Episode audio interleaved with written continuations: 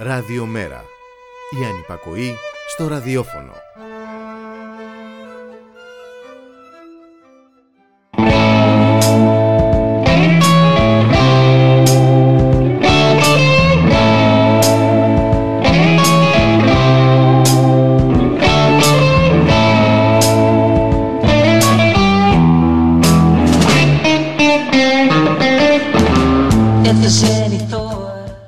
Καλησπέρα, καλησπέρα, καλησπέρα. Είναι η εκπομπή μετά την απαγόρευση εδώ στο Ράδιο Μέρα και σήμερα, Τετάρτη 23 Δευτέρου, δεν θα κάνουμε την καθιερωμένη ρότα της εκπομπής, θα ακολουθήσουμε την καθιερωμένη ρότα της εκπομπής, αλλά αντίθετα θα συζητήσουμε. Θα συζητήσουμε για ένα θέμα το οποίο απασχολεί την ανθρωπότητα χιλιάδες χρόνια και απασχολεί και εμένα προσωπικά καθημερινά. Είναι ένα ερώτημα το οποίο αν απαντηθεί θα δώσει απαντήσεις σε κάθε τι που αφορά την ανθρώπινη δραστηριότητα. Είτε αυτό είναι διεθνή σχέση, είτε αυτό είναι οικονομία, είτε αυτό είναι ερωτικές σχέσεις. Ε, αν αυτό απαντηθεί το ερώτημα, ε, πιστεύω ότι θα, θα δοθεί απάντηση και σε άλλα ερωτήματα. Ε, καλησπερίζουμε και το chat με τη σειρά μας. Ε, δεν αργήσαμε, ε, Γιώργο Κονδύλη, που σχολιάζεις. Να καλησπερίσω όμως τους καλεσμένους μου, δύο επίτιμους καλεσμένους ε, απόψε, οι οποίοι θα μας απαντήσουν ο καθένας με βάση την επιστήμη του αλλά και την προσωπική του άποψη για το αν ο άνθρωπος γεννιέται ή γίνεται βίαιος. Ε, στα αριστερά μου κάθεται ο καθηγητής ε, Νίκος Χαραλαμπόπουλος, ε, καθηγητής Διεθνών και Ευρωπαϊκών Σπουδών στο Πανεπιστήμιο Πυραιό. Καλησπέρα κύριε Παρβαρέσο. Ευχαριστώ για την πρόσκληση. Ε, εγώ σας ευχαριστώ που την αποδεχθήκατε. Και στα δεξιά μου ο Γιάννης Πούρης, υποψήφιος διδάκτορας ε, στο ΕΚΠΑ στον τομέα της ε, της, της βοτανικής, όπου από τη δική του πλευρά και προσωπική άποψη θα μας αναλύσει και αυτός τον άνθρωπος γίνεται, γίνεται βίαιο. Καλησπέρα. Καλησπέρα, Θοδωρή, καλησπέρα. Ε, εδώ πέρα το chat έχει πάρει ήδη φωτιά. Λένε τι σπουδαίοι καθηγητές έχουμε απόψε. Ε, ανυπομονώ να γίνει αυτή η κουβέντα και θα γίνει πολύ σύντομα. Θα, θα ξεκινήσουμε με ένα πρώτο τραγούδι και στη συνέχεια να ξέρετε όλες οι μουσικές επιλογές θα είναι από τους καθηγητές. Εγώ, εγώ αφήνω μαζί με τον Γιώργο Νομικό που είναι χολίτος τα σκύπτρα της ε, μουσικής και θα μπει όλα, όλα τους καθηγητές στα τραγούδια.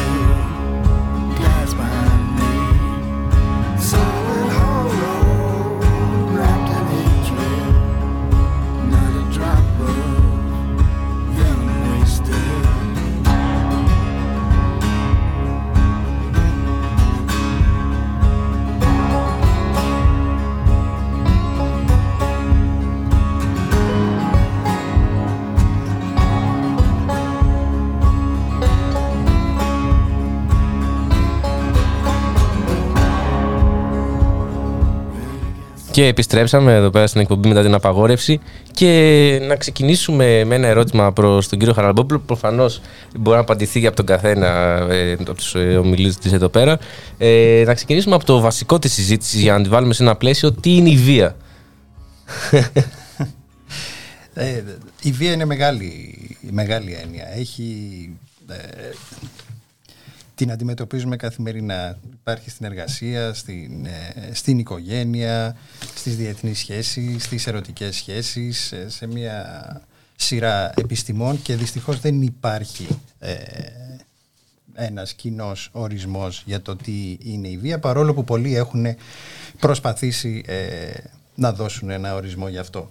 Οπότε δυστυχώς δεν μπορώ να απαντήσω στο τι είναι βία. Αυτό που μπορώ όμως να πω είναι ότι ε, κάθε κοινωνία, ε, κάθε κοινωνικό πλαίσιο, κάθε ιστορικό πλαίσιο ορίζει τη βία διαφορετικά. Είναι διαφορετική η βία όπως την ε, την ε, κατανοούσαμε στο Μεσαίωνα, είναι διαφορετική η βία όπως την αντιμετωπίζουμε σήμερα, είναι νέ, νέες συσκέψεις για το πώς μπορεί να αντιμετωπίσουμε πώς μπορεί να προσλάβουμε τη βία στο μέλλον. Εξαρτάται λοιπόν πάντα από το, το ιστορικό και το κοινωνικό πλαίσιο το οποίο εξετάζουμε για να ορίσουμε τι, τι είναι η βία. Άρα ας πούμε αυτό που σήμερα θεωρείται βίαιο, δεν θεωρείται βίαιο, μπορεί σε 20 χρόνια να θεωρείται βίαιο.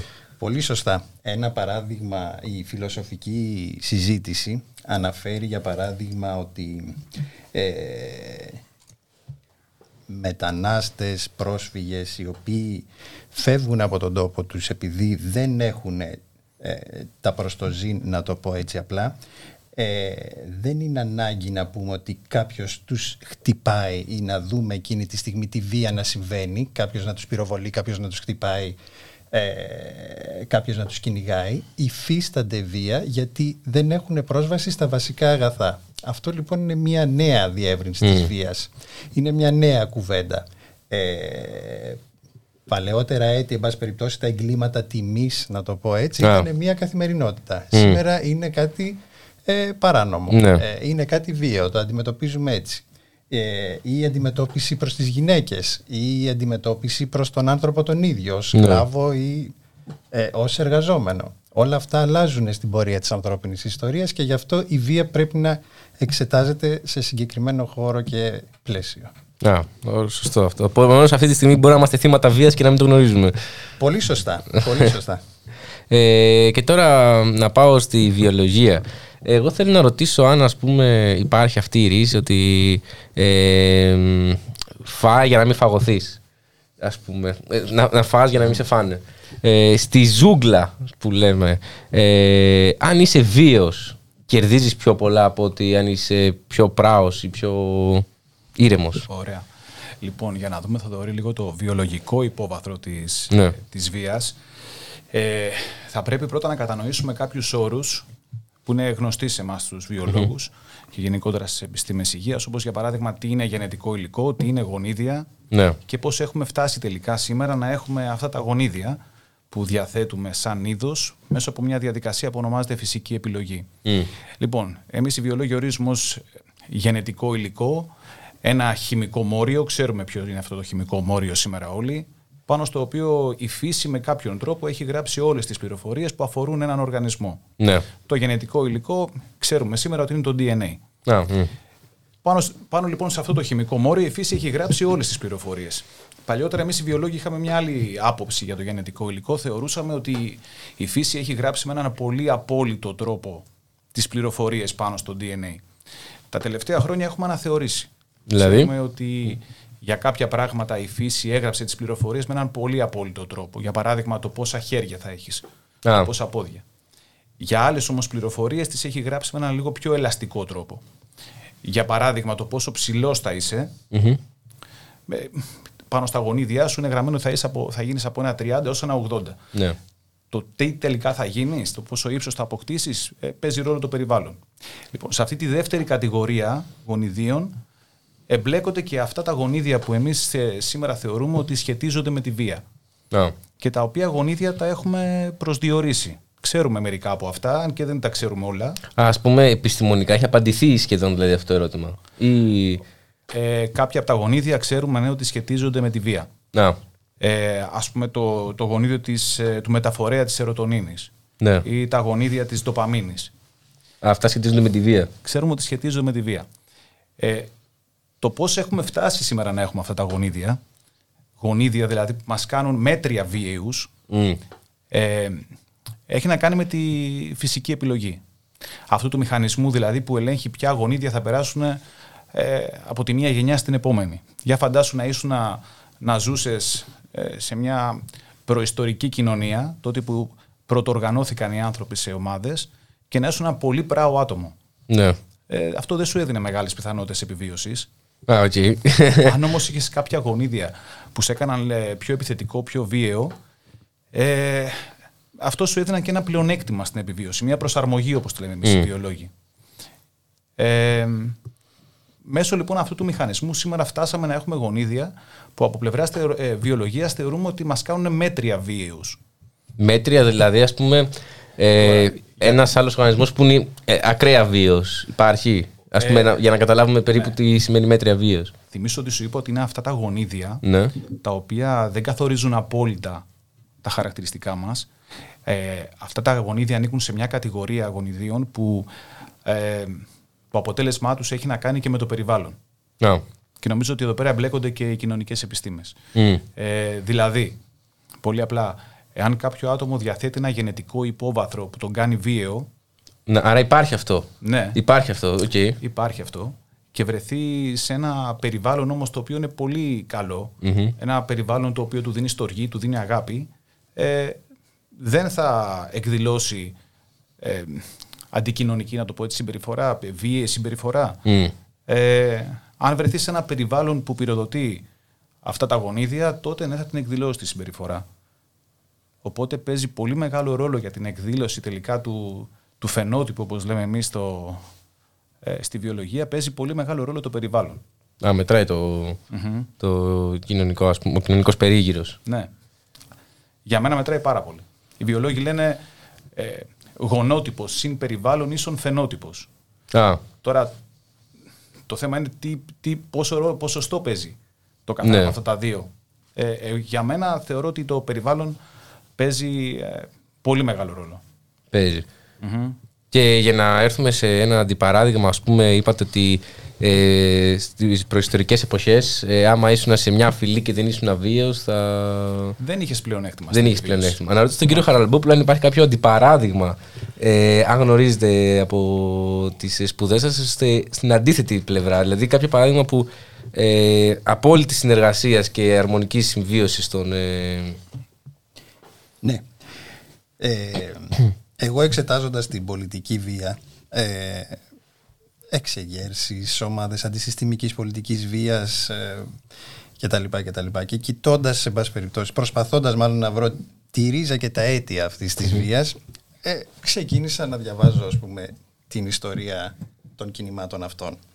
Ε, πήγα πολύ πίσω και είδα την προσπάθεια που έχουν κάνει οι ανθρωπολόγοι mm. ε, τόσο ώστε να μας δείξουν ότι τα πράγματα στις ε, τροφοσυλλεκτικές όπως τις ονομάζουν οι κοινωνίες ε, δεν ήταν βία. Ε, δεν ήταν βία από την άποψη ότι οι άνθρωποι, οι κοινωνίες αυτές μεταξύ τους ε, ζούσαν αρμονικά.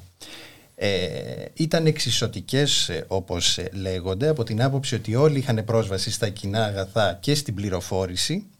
Ε, η θέση της γυναίκας και του άντρα ήταν ίδια δεν υπήρχε δηλαδή αυτό, αυτό το, αυτή η εικόνα που έχουμε του ανθρώπου κανίβαλου που πιάνει τη γυναίκα από τα μαλλιά και τη σέρνει στη σπηλιά και κρατάει το ρόβαλο και ασκεί τη βία.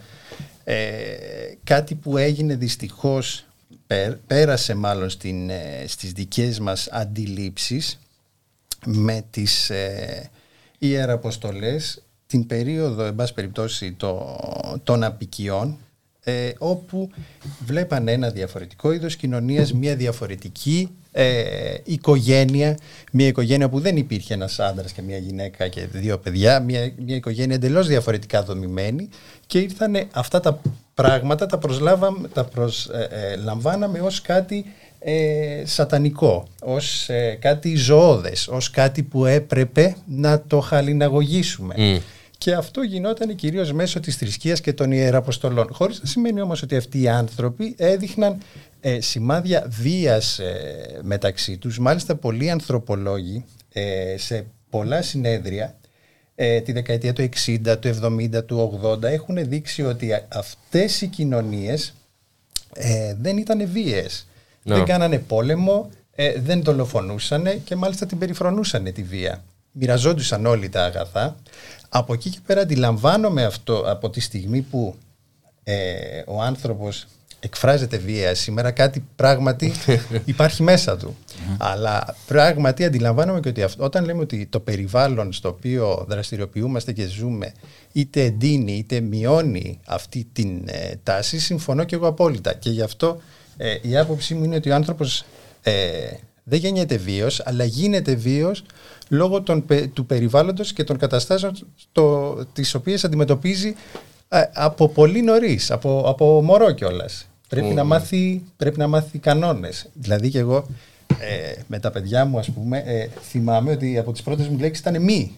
Όχι. ε, πρόσεχε. Ναι. Δηλαδή αμέσως να μπει ένα δίχτυ ε, προστασίας και να το τραβήξω μην πιάσει την πρίζα. Ε, να προσέξω που όλα αυτά είναι ένα περιβάλλον που έχει δημιουργηθεί ναι. το οποίο αμέσως σε κάνει να θες να προστατέψεις, να τραβήξεις, να φωνάξεις το οποίο δυστυχώς. Από... Δώσατε και φοβερή πάσα για το τραγούδι που θα μπει μετά από επέλεξη. Χαίρομαι, ναι, ναι. Χαίρομαι. Οπότε, ναι, αυτή είναι η άποψή μου ότι ε, ε, χαίρομαι πολύ για την ε, προσπάθεια που δίνουν και οι ανθρωπολόγοι οι οποίοι είναι ε, πολύ μόνοι τους όλες αυτές τις επιστήμες και ναι. αυτή την περίοδο μέσω του διαδικτύου έχουμε και την δυνατότητα να εξετάσουμε την ιστορία την ανθρώπινη από μια απόσταση και να τη δούμε σε πολύ μεγάλο φάσμα και να συνειδητοποιήσουμε ότι αυτό που ζούμε σήμερα είναι μια φωτογραφία όχι μόνο σήμερα, ε, ίσως η τελευταία χιλιετία είναι μια ναι. φωτογραφία στιγμή στην, ε, στην ιστορία ναι. της ανθρωπότητας ναι, ναι. και ότι υπήρχε κι άλλο παράδειγμα ε, ανθρώπινης συνύπαρξης και ανθρώπινης ε, κοινωνίας ε, πολύ πρόσφατες mm. χιλιετίες. Θα συνεχίσουμε. ε, έχω μια ερώτηση να κάνω προς, το, προς τον βιολόγο της παρέας. Ε, αν ο άνθρωπος, η σωματοδομή του, ε, πάω αντίθετα σε αυτό που είπε ο κύριος Χαραλαμπόπουλο τώρα. Αν ο άνθρωπος η σωματοδομή του έχει εξελιχθεί έτσι ώστε να αντέχει ή να παράγει βία. Δηλαδή από τα χέρια του μέχρι τα κοκαλά του. Όχι, όχι. Δεν νομίζω ότι ε, η φυσική επιλογή λειτουργήσε με αυτόν τον τρόπο. Δηλαδή να ευνοήσει χαρακτηριστικά τα οποία θα τον έκαναν τον άνθρωπο ένα βίαιο όπλο. Ε, όχι. Ε, αν και είναι κάτι πολύ, πολύ περίπλοκο το πώς λειτουργεί η φυσική επιλογή και πώς ποια γονίδια ε, ευνοεί για να περάσουν στην επόμενη γενεά. Ε, ε αυτό που είπα πριν ε, ναι. για τα γονίδια που έχουν φτάσει μέχρι εμάς, εγώ δεν το εξετάζω μόνο ε, από τη στιγμή που υπήρξαμε σαν είδος πάνω στον πλανήτη, το οποίο είναι 350-400 χρόνια το είδος μας πάνω στον πλανήτη, αλλά ακόμα νωρίτερα, γιατί υπήρχαμε και πριν από αυτό. Ναι. Ε, νομίζω ότι ε, το σημείο κλειδί είναι ότι τα γονίδια που έχουμε είναι, μας κάνουν μέτρια ε, βίαιους. Ε, ούτε πολύ βίαια γονίδια που μας κάνουν πολύ βία, βίαιους θα ήταν μια καλή ε, επιλογή, ναι. αλλά ούτε να φτάσουμε στο άλλο άκρο. Νομίζω ότι η φυσική επιλογή ευνόησε το να περάσουν γονίδια σε εμάς, μας κάνουν μέτρια βίαιους ε, και τα έβαλε, θεωρώ, σε εκείνη την κατηγορία των, ε, των γονιδίων που ε, παίζει πολύ μεγάλο ρόλο το περιβάλλον για το πώς θα εκφραστούν. Πολύ ενδιαφέρον. Υπάρχουν βιβλιογραφικά ε, από παιδιά στα οποία είχαμε εξετάσει το γενετικό τους υπόβαθρο και είχαμε βρει ότι έχουν πολλά από αυτά τα γονίδια τα οποία ανέφερα πριν, ε, τα οποία θεωρητικά τους κάνουν ένα, ναι, έχουν ναι, ένα ναι. βίαιο ε, υπόβαθρο. Ε, όταν λοιπόν αυτά τα παιδιά βρέθηκαν σε ένα βίαιο περιβάλλον, ε, υπήρξε μεγάλο, σε πολύ μεγάλο ποσοστό αυτών των παιδιών είναι αντιπαραβατική και αντικοινωνική συμπεριφορά. Μια βίαιη συμπεριφορά. Αντίστοιχα, ε, παιδιά τα οποία διέθεταν αυτά τα γονίδια αλλά βρέθηκαν σε ένα πολύ στοργικό περιβάλλον, ε, σε ένα πολύ μικρό μόνο ποσοστό εμφάνισαν μια βίαιη συμπεριφορά στη συνέχεια. Νομίζω τα ποσοστά, αν θυμάμαι καλά από τη βιβλιογραφία, ε, είναι 2% τα παιδιά που βρέθηκαν σε, ένα, σε σχέση με ένα control ναι. δείγμα ε, και 24% σε σχέση με τα παιδιά που βρέθηκαν σε ένα πολύ έτσι, ε, να το πω κακό οικογενειακό ναι. περιβάλλον. Άρα από μια μειοψηφία ελάχιστη στη μία πλευρά και στην άλλη ναι. ένα τώρα τέταρτο. σημαίνει ότι το περιβάλλον, το περιβάλλον είναι αυτό που παίζει ρόλο για το πώς θα λειτουργήσουν αυτά τα γονίδια. Ε, ε, να προσθέσω κάτι εδώ. Ε, έχει, έχει ενδιαφέρον αυτή η κουβέντα γιατί και πάλι έχει να κάνει με την πρόσληψη της βίας ε, στο σήμερα. Δηλαδή τα παιδιά που ανέφερε εδώ ε, ο συνάδελφος είναι ενδιαφέρον ας πούμε ότι αν τσακωθούν δύο παιδιά για την μπάλα σήμερα μπορεί να θεωρηθεί ε, πολύ ακραίο. Ε, ή να γίνει μεγάλη συζήτηση στο σχολείο για το ότι τσακωθήκανε δύο ναι. παιδιά για την μπάλα. Και αμέσως πρέπει να γίνουν κάποια τηλεφώνηματα ας πούμε, στη δασκάλα, στη διευθύντρια, ναι. να λάβει τα μέτρα. Δηλαδή, βλέπουμε ένα πλαίσιο ας πούμε, που θέλουμε να δημιουργήσουμε ασφαλείας λόγω της ε, ακραίας βίας που τα παιδιά ε, ναι. ασκήσανε παίζοντας μπάλα. Αυτό παλαιότερα δεν θα το συζητάγαμε καν. Ναι. Βλέπουμε δηλαδή ότι αρχίζουν έτσι και οι αντιλήψεις μας λίγο ε, διαμορφώνονται διαφορετικά σχετικά με τη βία και πολλές φορές παίρνουμε και υπέρμετρα μέτρα για κάτι που τελικά μπορεί να μην είναι ε, και τόσο βίαιο μπορεί να είναι στη φυσιολογική ροή των ε, πραγμάτων ναι. και στη σχέση ας πούμε μεταξύ δύο παιδιών και πώς αλληλεπιδρούν μεταξύ τους. Ε, δηλαδή όντως, όντως κάποια παιδιά μπορεί να θεωρηθούν δεν ξέρω αν μπορούν να θεωρηθούν πιο βία. Καταλάβατε ποια, ποια είναι η διαφορά μου. Ε, ότι, α, ίσως ότι έχουν μια, ε, μια συμπεριφορά διαφορετική από αυτό που η σημερινή κοινωνική κατάσταση επιβάλλει. Και εκεί είναι το, το περίεργο, το, το τρικ, το κόλπο και το πώς πρέπει ίσως η κοινωνία μας να, να αντιμετωπίσει αυτές τις καταστάσεις, όχι μόνο στα παιδιά, αλλά και σε άλλες, ε, και, και σε άλλες ηλικίες και σε άλλες κοινωνίες και σε κράτος και σε διεθνείς σχέσεις κτλ. Και, και, και στην εργασία. Ωραία, οπότε πάμε να ακούσουμε ένα τραγούδι σχετικά με τα παιδιά. Επιλογή του κύριου Πούρη εδώ πέρα. Και επιστρέφουμε πολύ σύντομα να απαντήσουμε και σε άλλα ερωτήματα.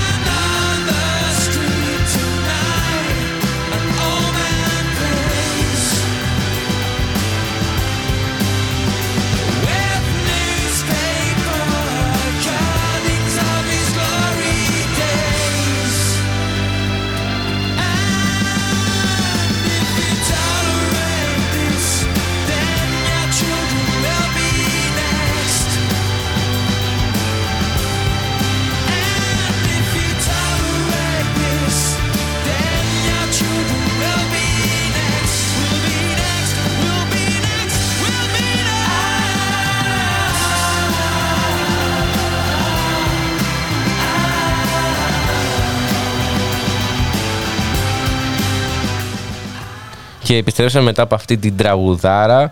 Ε, εδώ πέρα ε, μας καλησπερίζουν στο chat. Λένε τι φοβερή καλεσμένη, ωραία φιλοσοφική συζήτηση. Ε, έτσι, σας ανεβάζουν, σας ανεβάζουν. Ε, να πάμε τώρα σε ένα ερώτημα το οποίο πρέπει να απαντηθεί και από τους δύο. Ε, και είναι αν οι συνθήκες που ζούμε τα τελευταία 10 χρόνια ε, που υπάρχει φτώχεια, υπάρχει μια απόγνωση, όλα πάνε προς το χειρότερο κάθε πέρσι καλύτερα. Ε, τώρα και με την πανδημία και με αυτά, αν ε, βιολογικά αλλά και κοινωνικά ε, εντείνουν τη βία. Γιατί κάποιοι μπορούν να πούνε ότι αντίθετα τα τελευταία χρόνια ο κόσμος ήρθε πιο κοντά, έγινε περισσότερο αλληλέγγυος, ε, αντί να, ε, να απομακρυνθεί και να γίνει πιο βίαιος. Ας πούμε, να ξεκινήσουμε με τη βιολογία. Ας πούμε, η ανέχεια πόρων και η, ε, η καθημερινή δυσκολία ε, οδηγεί τον άνθρωπο να γίνει πιο βίαιος ή δεν οδηγεί να είναι πιο κοντά μεταξύ του και να, ε, ώστε να είναι πιο αποτελεσματικός, ας πούμε; Ναι. Ε, μάλλον είναι ένα ερώτημα αυτό που πρέπει να απαντηθεί περισσότερο από κοινωνικές επιστήμες ε, και όχι από την πλευρά της βιολογίας. Ε, σε γενικές γράμμες πάντως τα τελευταία χρόνια ε, ζούμε σε ένα περιβάλλον που μπορεί να πυροδοτήσει, να ξυπνήσει τα, τα βία γονίδια ναι. μας. Ε, και νομίζω να τα νομιμοποιήσει κιόλας μερικές φορές. Ε, ε, είναι το περιβάλλον πιο βίαιο. Και όταν λέω βίαιο, ε, όπως είπε και ο Νίκος πριν, δεν είναι ανάγκη κάποιος να σε χτυπήσει ναι. να σου ρίξει μια σφαίρα για να ε, για να ασκήσει βία. Ε, η βία έχει πολλά πρόσωπα.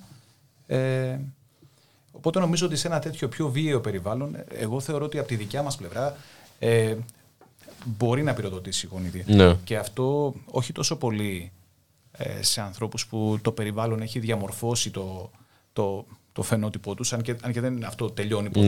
Ναι, Α, δεν τελειώνει ποτέ αυτό. Ναι. ναι, συνέχεια διαμορφώνεται ο, το, διαμορφώνει το περιβάλλον το, ε, τον, τον φαινότυπό μας, αλλά πιο πολύ σε ε, μικρότερες ηλικίες. Ε, στα παιδιά δηλαδή. Ένα πιο βίαιο περιβάλλον ε, νομίζω ότι είναι ένα περιβάλλον που θα δημιουργήσει στο μέλλον περισσότερους σε, σε αριθμό ε, βίαιους ανθρώπους. Και είναι ναι. ένα πιο βίαιο περιβάλλον αυτό που ζούμε. Τώρα ορίζεται διαφορετικά η βία, το είπε ο Νίκος, η βία ναι. Ε, ορίζεται διαφορετικά ανά εποχή. Σε κάποιες άλλες κοινωνίες η βία είναι, που εμείς τη θεωρούμε απαράδεκτη, είναι αποδεκτή ακόμα και σήμερα σε κάποιες άλλες κοινωνίες. Ναι. Ε, ορίζεται με διαφορετικό τρόπο. Τουλάχιστον σε όσο μπορώ να καταλαβαίνω εγώ στο δικό μας εδώ ε, περιβάλλον, το, τη, στη δικιά μας γωνιά του πλανήτη, ε, θεωρώ ναι, ότι ε, για, για μικρότερες ηλικίες, για νέα παιδιά που διαμορφώνει το περιβάλλον, το, το, το φαινότυπό τους με πιο έντονο ρυθμό, ε, ναι, είναι... Εγώ θέλω να ρωτήσω βιολογικά, επειδή ας πούμε οδηγά στον δρόμο, ε, τρακάρουν ή γίνεται μια διαφωνία και κατεβαίνουν και αρχίζουν να πλακώνονται.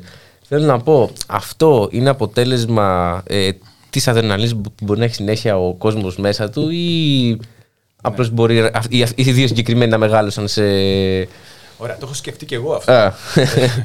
και μάλιστα το είδα και να συμβαίνει και μπροστά μου εχθές. Οπότε είχα καθίσει και πραγματικά ε. σκεφτόμουν γιατί είδα δύο ανθρώπους τέλος πάντων, ε, ένα ταξιτζή και. Ε, και εγώ ταξιτζή έχω Αλλά ναι, ναι. Και έναν, νομίζω, πελάτης ήταν ένα.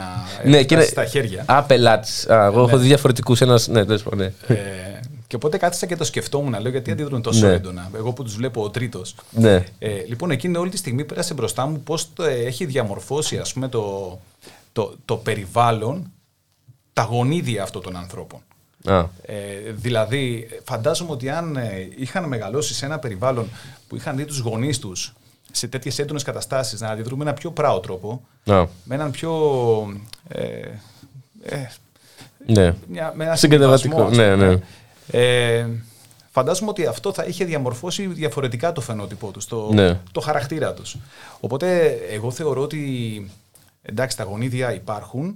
Ξέρουμε ότι υπάρχουν γονίδια που κάποιους μας κάνουν πιο βίαιους, μας δίνουν αυτό το γενετικό υπόβαθρο. Αλλά ε, έχει, ξαναλέω για άλλη μια φορά, ότι είναι το περιβάλλον που έχει διαμορφώσει τους χαρακτήρες. Ε, Προφανώς, αν ένας από τους δύο έβλεπε συνέχεια ε, σε κάποια τέτοια έτσι, μικροπροβλήματα που συμβαίνουν στον δρόμο ή οπουδήποτε ναι. αλλού, τους γονείς του ή άλλους ε, άλλους παράγοντες που διαμόρφωσαν το περιβάλλον του, θείους, φίλους κτλ.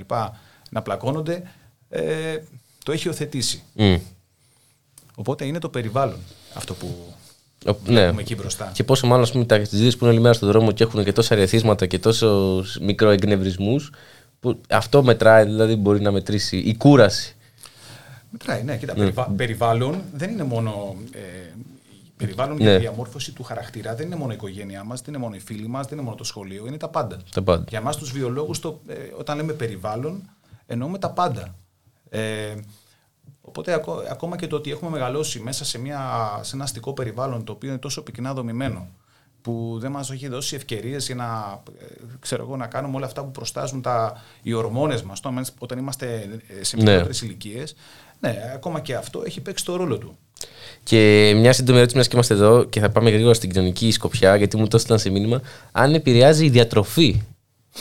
Ε, όχι. Ε, αν επηρεάζει η διατροφή, το πόσο βίαιος ναι. είναι κάποιος. Ναι. Ε, όχι. όχι. Ναι. Εγώ δεν το βλέπω κάποια. Ναι. Ε, δηλαδή, γιατί και, και, και η διατροφή μας αποτελεί κομμάτι του περιβάλλοντος μας. Ε, όχι, δεν βλέπω κάποια. Α πούμε, αν τρως junk food και τέτοια, μα είσαι πιο επιρρεπής.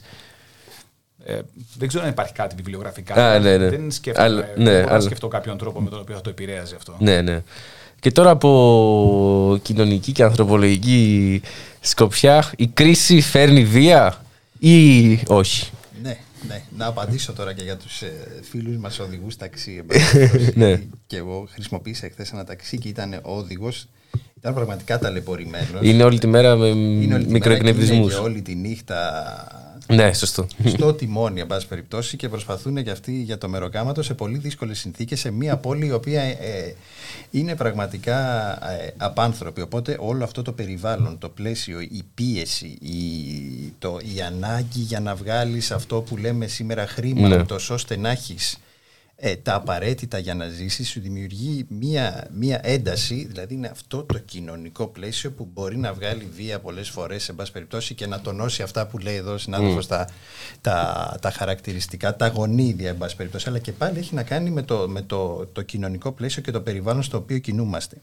Τώρα, αυτό το ερώτημα είναι εξαιρετικά ενδιαφέρον γιατί γιατί αφενός έχουμε το φιλελεύθερο επιχείρημα που λέει ότι ε, ο κόσμος μας σήμερα είναι πολύ πιο ειρηνικός, πολύ πιο ασφαλής από ό,τι ήταν τα προηγούμενα χρόνια. Και έχουν ε, αρκετά καλά επιχειρήματα, δηλαδή ε, αν δούμε τι έγινε στον δεύτερο παγκόσμιο πόλεμο, όπου η βία αποχαλιναγωγήθηκε, έχουμε το ολοκαύτωμα, έχουμε χρήση πυρηνικών, έχουμε εκατομμύρια νεκρούς σε παιδεία των ναι. μαχών. Ε, και τις προηγούμενες όμως δεκαετίες βλέπουμε ότι πράγματι ε, έχουν ένα καλό επιχείρημα ως προς το ότι ο κόσμος σήμερα είναι, ε, δεν είναι τόσο βίαιος όσο παλαιότερα. Υπάρχει ε, και ένα άλλο βασικό αυτού του νεοφιλελεύθερου επιχειρήματος ότι ο εξαναγκασμός όπως, τον, ε, όπως, τον, όπως αναφέρεται δεν είναι βία. Δηλαδή το να σε φέρω με κάποιον τρόπο να κάνεις αυτό που εγώ επιθυμώ χωρίς όμως να ασκήσω βία πάνω σου, χωρίς ναι. να φέρω, ε, χωρίς να σε πυροβολήσω, χωρίς να σε χτυπήσω, να το πω ετσι απλά, για το νεοφιλελεύθερο επιχείρημα δεν είναι βία. Ναι. Αυτό δηλαδή που υπέστη η Ελλάδα κατά την οικονομική κρίση δεν ήταν βία κατά την, το yeah. νεοφιλελεύθερο επιχείρημα από τη στιγμή που δεν έγινε Κάτι, κάποιος ναι. πόλεμος, σε πάση περιπτώσει έτσι, αλλά η, η χώρα μπήκε, ε, ε, ακολούθησε, σε πάση περιπτώσει, συγκεκριμένες πολιτικές μόνη της θεωρητικά. Έτσι. Ναι. Αυτό είναι το, το ένα επιχείρημα. Ε, το άλλο επιχείρημα, και εδώ είναι που ανοίγει ε, η φιλοσοφική συζήτηση σχετικά με τη βία, είναι ε, αυτό που είπαμε και προηγουμένως ότι δεν χρειάζεται πράγματι να βλέπεις τη βία να συμβαίνει μπροστά στα μάτια σου αλλά υπάρχουν κοινωνικές συνθήκες οι οποίες εξωθούν τους ανθρώπους ε, σε ακραίες καταστάσεις και αυτό είναι βία και αυτό πρέπει να το θεωρήσουμε ε, βία.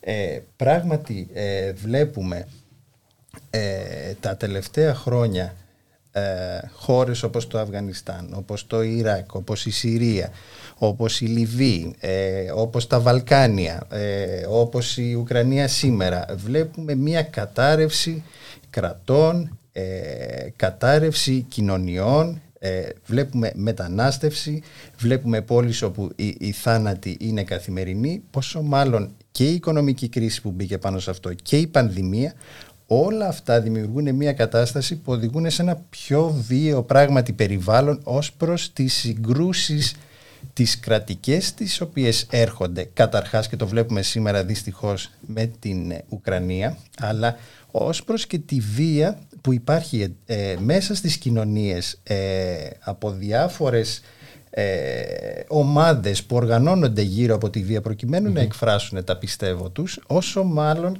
ε, μάλιστα και μέσα σε χώρους εργασίας όπου τώρα με τα, τα πιστοποιητικά, τα υγειονομικά πιστοποιητικά ναι. μας βάζουν έτσι σε μια αντιπαράθεση σε μια σύγκρουση ποιος είναι εμβολιασμένος, ποιος δεν είναι εμβολιασμένος, ποιος έχει νοσήσει, πού ναι. έχει νοσήσει, πού θα κάτσει, πού θα τον βάλουμε. Όλο αυτό μας φέρνει σε έναν διαχωρισμό και σε μια σύγκρουση η οποία ξεκινάει από πολύ χαμηλά ε, από την ίδια μας την οικογένεια, τον χώρο εργασία μας, την κοινωνία μας, το κράτος μας και σε διεθνές επίπεδο. Το βλέπουμε δηλαδή ότι παρατηρείται σε όλα τα ανθρώπινα επίπεδα οργάνωσης ένα, μία τάση προς, ε, προς τη βία δυστυχώς. Και αυτό είναι το άλλο επιχείρημα. Ναι. Ο Χόμπς Μπάου μάλιστα μας λέει ότι το νεοφιλελεύθερο επιχείρημα ότι ο εξαναγκασμός δεν είναι βία μας κάνει να, να, να ξεχνάμε τελικά το τι είναι, τι είναι καλό και τι είναι κακό να. από τη φύση δηλαδή. Ναι. δηλαδή όταν εξαναγκάζεις κάποιον να κάνει αυτό που δεν θέλει ε, ε, αντιλαμβανόμαστε όλοι ότι δεν είναι καλό. καλό ναι. Όμως πολιτικά και νομικά έχει διαμορφωθεί ότι είναι αποδεκτό. Ναι, ναι, ναι, ναι, σωστό, ναι. Ε, ε, λοιπόν, πάμε να ακούσουμε ένα γρήγορο τραγούδι και θα επιστρέψουμε να συνεχίσουμε την κουβέντα γι' αυτό, αλλά και να συζητήσουμε για το αν. Ε, γιατί από ό,τι έχουμε καταλήξει συζήτηση μέχρι τώρα, έχουμε και από τις δύο πλευρές ότι γίνεται βίαιος. Ότι έχει τη δυνατότητα να είναι, να είναι η βίωσιμη και η κοινωνία τον κάνει βίο. Να δούμε αν είναι απαραίτητη η βία όμως. Δηλαδή, τη χρειαζόμαστε. Και επιστρέφουμε.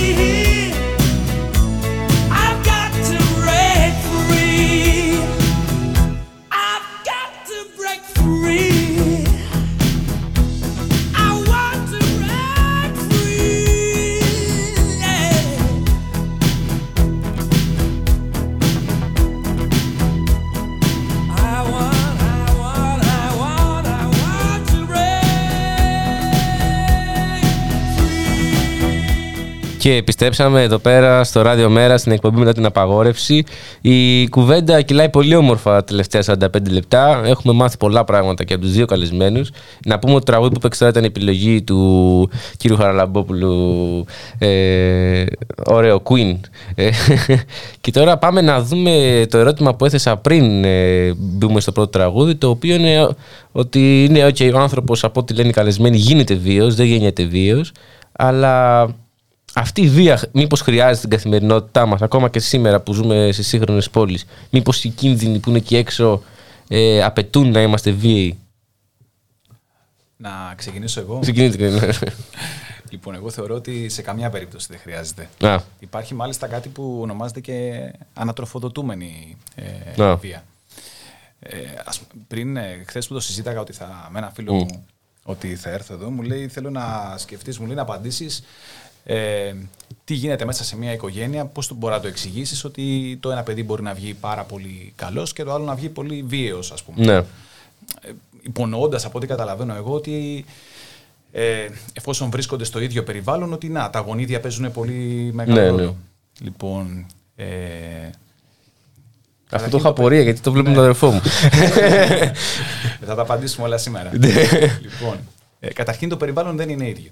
Το ότι μεγαλώνουν στην ίδια οικογένεια δεν είναι ίδιο το περιβάλλον. Σε καμία περίπτωση. Ε, ε, και να το εξηγήσω αυτό. ναι, ναι. Ε, ο ένας από τους δύο, ας υποθέσουμε ότι είναι δύο λοιπόν αδέλφια. Ο ένας Ναι. έχει γεννηθεί με γονίδια που για εμάς τους βιολόγους δεν τον κάνουν βίο και ο άλλος Ναι. ε, έχει γεννηθεί με κάποια λίγα από αυτά τα γονιδιάκια παραπάνω που τον κάνουν ελάχιστα πιο βίο. Ή ελάχιστα λίγο πιο ε, ας πούμε ζώρικο, σαν Ναι. μικρό παιδί. ε, αν είναι η- το περιβάλλον του, η οικογένειά του, το άμεσο περιβάλλον, οι, οι συγγενείς του, αντιδρούν και αυτοί με βίαιο τρόπο, ε, κάθε φορά που κάνει έτσι λίγο κάτι παραβατικό, ε, ουσιαστικά αυτό δημιουργεί μια ανατροφοδότηση. Ναι. Δηλαδή, στο ένα παιδί το οποίο είναι πολύ ήσυχο, του φέρονται πολύ ήσυχα. Στο άλλο παιδί όμως που το- τον βάζουν τιμωρία ή μπορεί να είναι και αυτή λίγο βίαιη απέναντί του, αυτό δημιουργεί μια ε, ανατροφοδότηση. Ναι. Ε, και ουσιαστικά υπάρχει ένα παρεδώσε Μμ. της βίας. Ε, μιας λοιπόν και με ρώτησες αν ε, όντως αν χρειάζεται η, η βία βία. σήμερα, εγώ θα έλεγα όχι ότι δεν χρειάζεται σε καμία περίπτωση η βία. Δημιουργεί άλλωστε μια ανατροφοδότηση όλο αυτό. Μμ. Ε, ανθρώπους που έχουν αυτό το γενετικό υπόβαθρο, μιας και εγώ μιλάω συνέχεια από τη δικιά μου πλευρά. Ναι, έτσι, ναι, ναι, μιλάω ναι. συνέχεια για γονίδια, γιατί αυτή είναι η, η επιστήμη μου. Ε, ε, λοιπόν, αυτή η βία ε, θεωρώ ότι γεννά βία. Μμ. Ανατροφοδοτεί βία. Ε, και ειδικά σε κάποιους που έχουν και το γενετικό υπόβαθρο Ναι. για να ε, ξεκινήσει κάτι τέτοιο. Οπότε θα έλεγα ότι σε καμιά περίπτωση δεν χρειάζεται βία. Δεν χρειάζεται.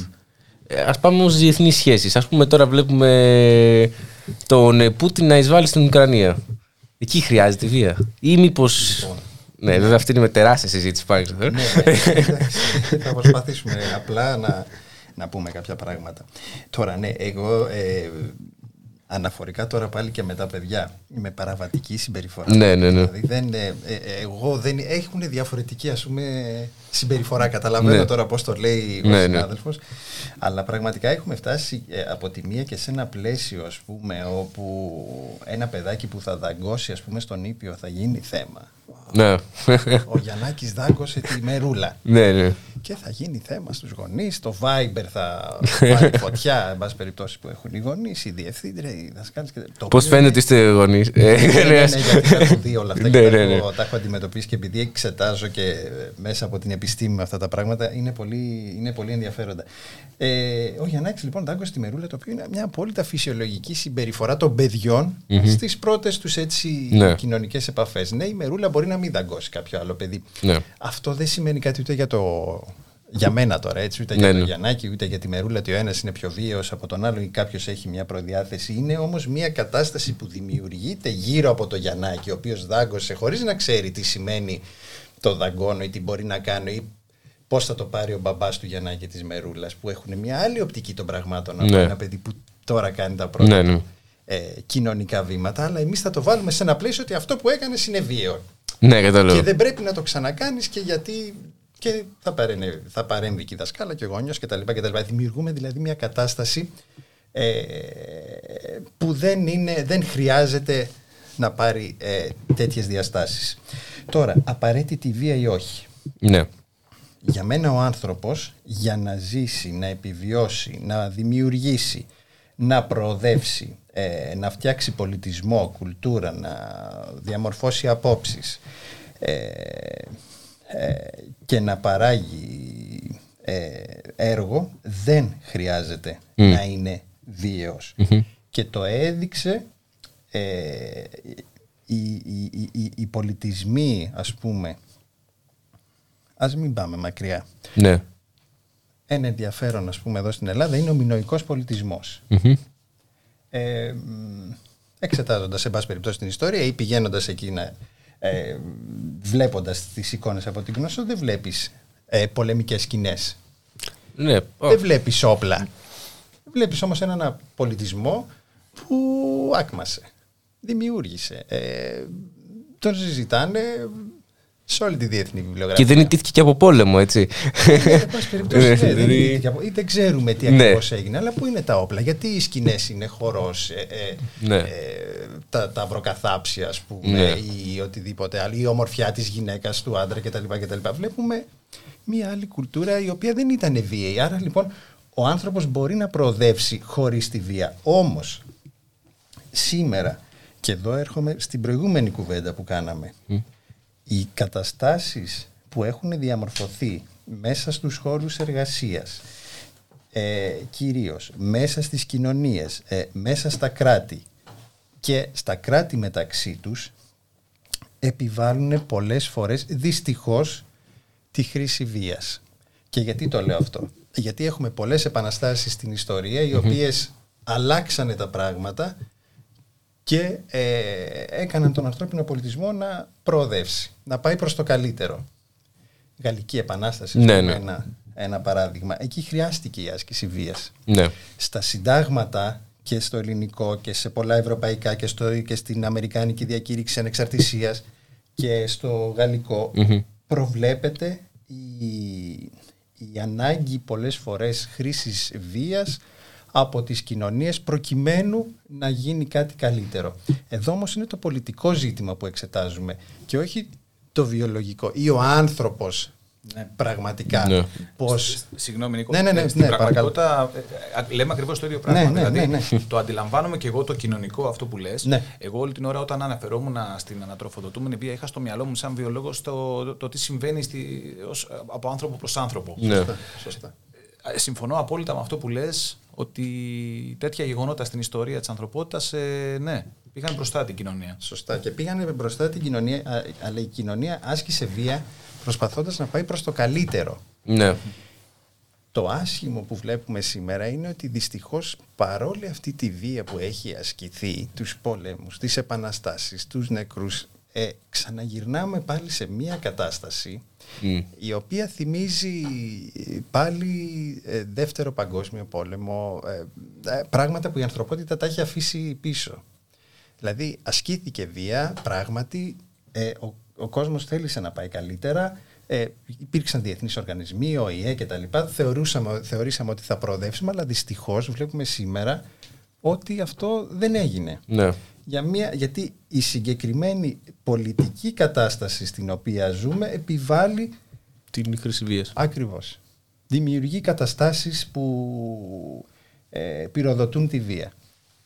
Ε, αυτή η βία που τροφοδοτείται έχει κάποια σκοπιμότητα; Μήπως είναι χρήσιμο να υπάρχει βία τελικά στον πλανήτη, χρήσιμο ίσως για την εξουσία, για τη διαχείριση ε, του κόσμου, ή απλώς είναι ένα τυχαίο γεγονός; Αυτό για το τυχαίο γεγονός απευθύνεται και στους δύο. Εννοείται. Τώρα, ε, αν θέλουμε να μιλήσουμε ότι ε, κάποιος ασκεί βία γιατί θέλει, χρειάζεται ισχύ, να έχει ναι. δύναμη, εν πάση περιπτώσει. Ε, η αριστοτελική αρχή της πραγματικής ισχύως είναι όταν κάποιος ε, μαγνητίζει τους άλλους χωρίς βία. Δηλαδή όταν θες να ακολουθήσεις κάποιον, είτε είσαι κράτος, είτε είσαι άτομο. Ε, Ήπια ισχύς, ας πούμε. ναι, πραγματικά, ναι, κάπως έτσι. Κάπως έτσι. Έχεις μια, ε, ε, ε, αυτός που έχει μια, μια, έτσι, έναν μαγνητισμό να προσελκύσει mm. τους άλλους να έρθουν με το μέρος του, είτε είναι ένας πολιτισμός, είτε είναι ένα κράτος, είτε είναι ένα κόμμα, είτε είναι ένας άνθρωπος, αυτός είναι που έχει πραγματική βία η, ε, πραγματική ισχύ, ισχύ ναι. πραγματική δύναμη. Αυτός που δεν έχει πραγματική δύναμη είναι αυτός που ασκεί τη βία προκειμένου να επιβάλλει την άποψή του. Και καμία κοινωνία στην ιστορία δεν, δεν επιβίωσε χρησιμοποιώντας πάντα ε, συνεχώς ε, βία, έχοντας δηλαδή τη δαμόκλειο σπάθη πάνω από τους πολίτες, ε, ε, πάνω από τα κράτη με τα οποία συνόρευε, κανένας πολιτισμός δεν τα κατάφερε. Από την άλλη δεν υπάρχει και κάποιος ε, ποινικός κώδικας που να δημιουργήθηκε άπαξ και διαπαντός. Δηλαδή να πούμε αυτή είναι η νόμη, τελείωσε εδώ σταματάμε. Ναι. Πάντα συνεχώς εξελίσσονται και νέοι, νέοι νόμοι, νέος κώδικας και σε όλη την ανθρώπινη ιστορία κάτι που βλέπουμε ότι ε, δεν σταματάει. Ναι, ναι. Εξελίσσονται, εξελίσσονται ε, ε, οι, οι, νόμοι ε, σχετικά με τη βία. άρα λοιπόν, αν κάποιος θέλει να θεωρεί ότι έχει πραγματική δύναμη, πρέπει να βρει άλλη μέθοδο εκτός της βίας για να προσπαθήσει να επιβάλλει τις την άποψή του, αν θέλουμε να πούμε ότι έχει πραγματική δύναμη. Ναι. Πραγματική ισχύ, ναι. Ε, θέλετε να προσθέσετε κάτι; Ε, προς το, το αν είναι, ας πούμε, είναι τυχαίο ε, το γεγονός ότι, ότι αυτή τη στιγμή στον κόσμο κυριαρχεί η βία ή αν είναι ε, καθοδηγούμενη κάπως; Ναι, κάποιος Κάποιος άλλος βιολόγος θα μπορούσε να πει ότι είναι τα γονίδια τελικά. είναι παντού στο. Αφού είναι παντού στον κόσμο. Ναι, στον κόσμο. Σε όλες τις γωνίε βλέπουμε βία. Ε, εγώ αυτό που έτσι ήθελα να πω για τα από βιολογικής πλευράς είναι ότι ε, σε αυτό το τομέα δεν θα έπρεπε να υπερισχύσει η, η βιολογία, θα έπρεπε να υπερισχύσουν οι κοινωνικές επιστήμες. No. Και ε, ακούγεται λίγο άδικο για εμάς τους βιολόγους, δηλαδή θα με κράξουν οι βιολόγοι. να, να πω γιατί. Ε, καλός ή κακός ο αιώνας που ζούμε είναι ο δικός μας αιώνας, είναι ο αιώνας mm. της βιολογίας. Είναι τώρα που θα γίνονται και θα γίνουν οι, οι μεγάλες πια ανακαλύψεις είναι στο δικό μας τομέα. Πέρασε της πληροφορικής, της φυσικής, είναι η δικιά μας επανάσταση τώρα. Σωστό, δεν το είχα σκεφτεί καθόλου. Ε, ε, αυτό βέβαια έχει δώσει ισχύ σε εμάς τους βιολόγους να τα σκεφτόμαστε λίγο μονοδιάστατα τα πράγματα. Ε, ας πούμε σε ένα διστοπικό μέλλον θα μπορούσε κάποιος να φανταστεί ότι θα μπορούσαμε να προσδιορίσουμε τα γονίδια κάποιου με το, το που γεννιέται; Και αν δούμε ότι έχει πάρα πολλά γονίδια, να θεωρήσουμε ότι αυτός με κάποιον τρόπο θα πρέπει να αποκλειστεί από την κοινωνία. Oh. Ε, σε ένα τέτοιο δυστοπικό μέλλον λοιπόν ναι. που οι βιολόγοι έχουν πάρει τον έλεγχο των πάντων. Ναι. Ε, Ευγονική. Ε, ναι, θα μπορούσαμε να φτάσουμε σε αυτό το ακραίο σημείο και να θεωρήσουμε ότι αυτό που βλέπουμε σήμερα ότι η βία δεν είναι τυχαίο γεγονός ότι οφείλεται σε γονίδια ε, και ότι θα πρέπει να αποκλείσουμε ανθρώπους με το καλημέρα της ύπαρξής τους μόνο ναι. και μόνο επειδή κουβαλάνε κάποια γονίδια τα οποία τους κάνουν ε, επιθετικούς, παραβατικούς, αντικοινωνικούς δεν ξέρω πώς αλλιώς ορίσουμε τη, ναι. τη βία. Ε, αυτό δεν θα πρέπει να γίνει. Θα μπορούσαμε να, να δούμε αν υπάρχουν τέτοιες ακραίες περιπτώσεις ε, γονιδίων ας πούμε, που κάποιος έχει όλο το πακέτο ναι. Των κακών αυτών γονιδίων Αλλά ε, δεν θα έπρεπε σε καμία περίπτωση να αποκλειστεί. Οι κοινωνικές επιστήμες παίζουν πολύ μεγάλο ρόλο από εκεί και πέρα ε, για τη διαμόρφωση του, αυτού του, του, του, νέου κοινωνικού ναι. που ε, εισέρχεται στην κοινωνία. Ε, οπότε, ε, σε αυτό το ερώτημα που μου έθεσες, αν είναι τυχαία η βία ή αν είναι καθοδηγούμενη, ε, μπορεί, να, μπορεί να είναι και συγκυριακό το θέμα, δεν ξέρω. Ναι. Ε, σε όλη την ιστορία μας νομίζω ότι υπήρχαν περίοδους, περίοδοι που ήμασταν σε ύφεση, σε άλλες περι, πε, περιόδους υπήρχαν πόλεμοι σε όλες τις γωνίες του πλανήτη. Ε, δεν πρέπει όμως σε καμία περίπτωση να θεωρήσουμε ότι αυτό το πράγμα είναι γονιδιακό και ότι θα φτάσουμε σε μια κοινωνία που θα μας καθορίζει με το, με το που ερχόμαστε στον πλανήτη ότι είμαστε ναι. βίαιοι ή ότι δεν είμαστε βίαιοι και άρα χωράμε ή δεν χωράμε στην κοινωνία βάσει των γονιδίων μας. Γιατί ξαναλέω για άλλη μια φορά ότι ακόμα και το πακέτο να έχεις των πολύ βίαιων γονιδίων, ένα καλό περιβάλλον... Ναι, θα το αποτρέψει. Θα το αποτρέψει, θα στο μετριάσει. Ε, και θα σε κάνει ένα άτομο το οποίο θα λειτουργήσεις μια χαρά μέσα στην κοινωνία. Ε, να πάω λίγο στο chat, καλησπερίζουν. Πολύ ωραίες, ε, ε τρομερές ερωτήσεις οι οποίες θα απαντηθούν προς το τέλος της εκπομπής. Οπότε συνεχίστε να γράφετε ε, ερωτήσεις για να τις απαντήσουν εδώ πέρα οι καθηγητάδες. Ε, ε, και εννοείται να θυμίσω το διαγωνισμό για το καλύτερο σχόλιο. Ε, στα τρία βραβεία έρχεσαι στο στούντιο. Ε, πάμε να ακούσουμε ένα γρήγορο τραγούδι και επιστρέφουμε.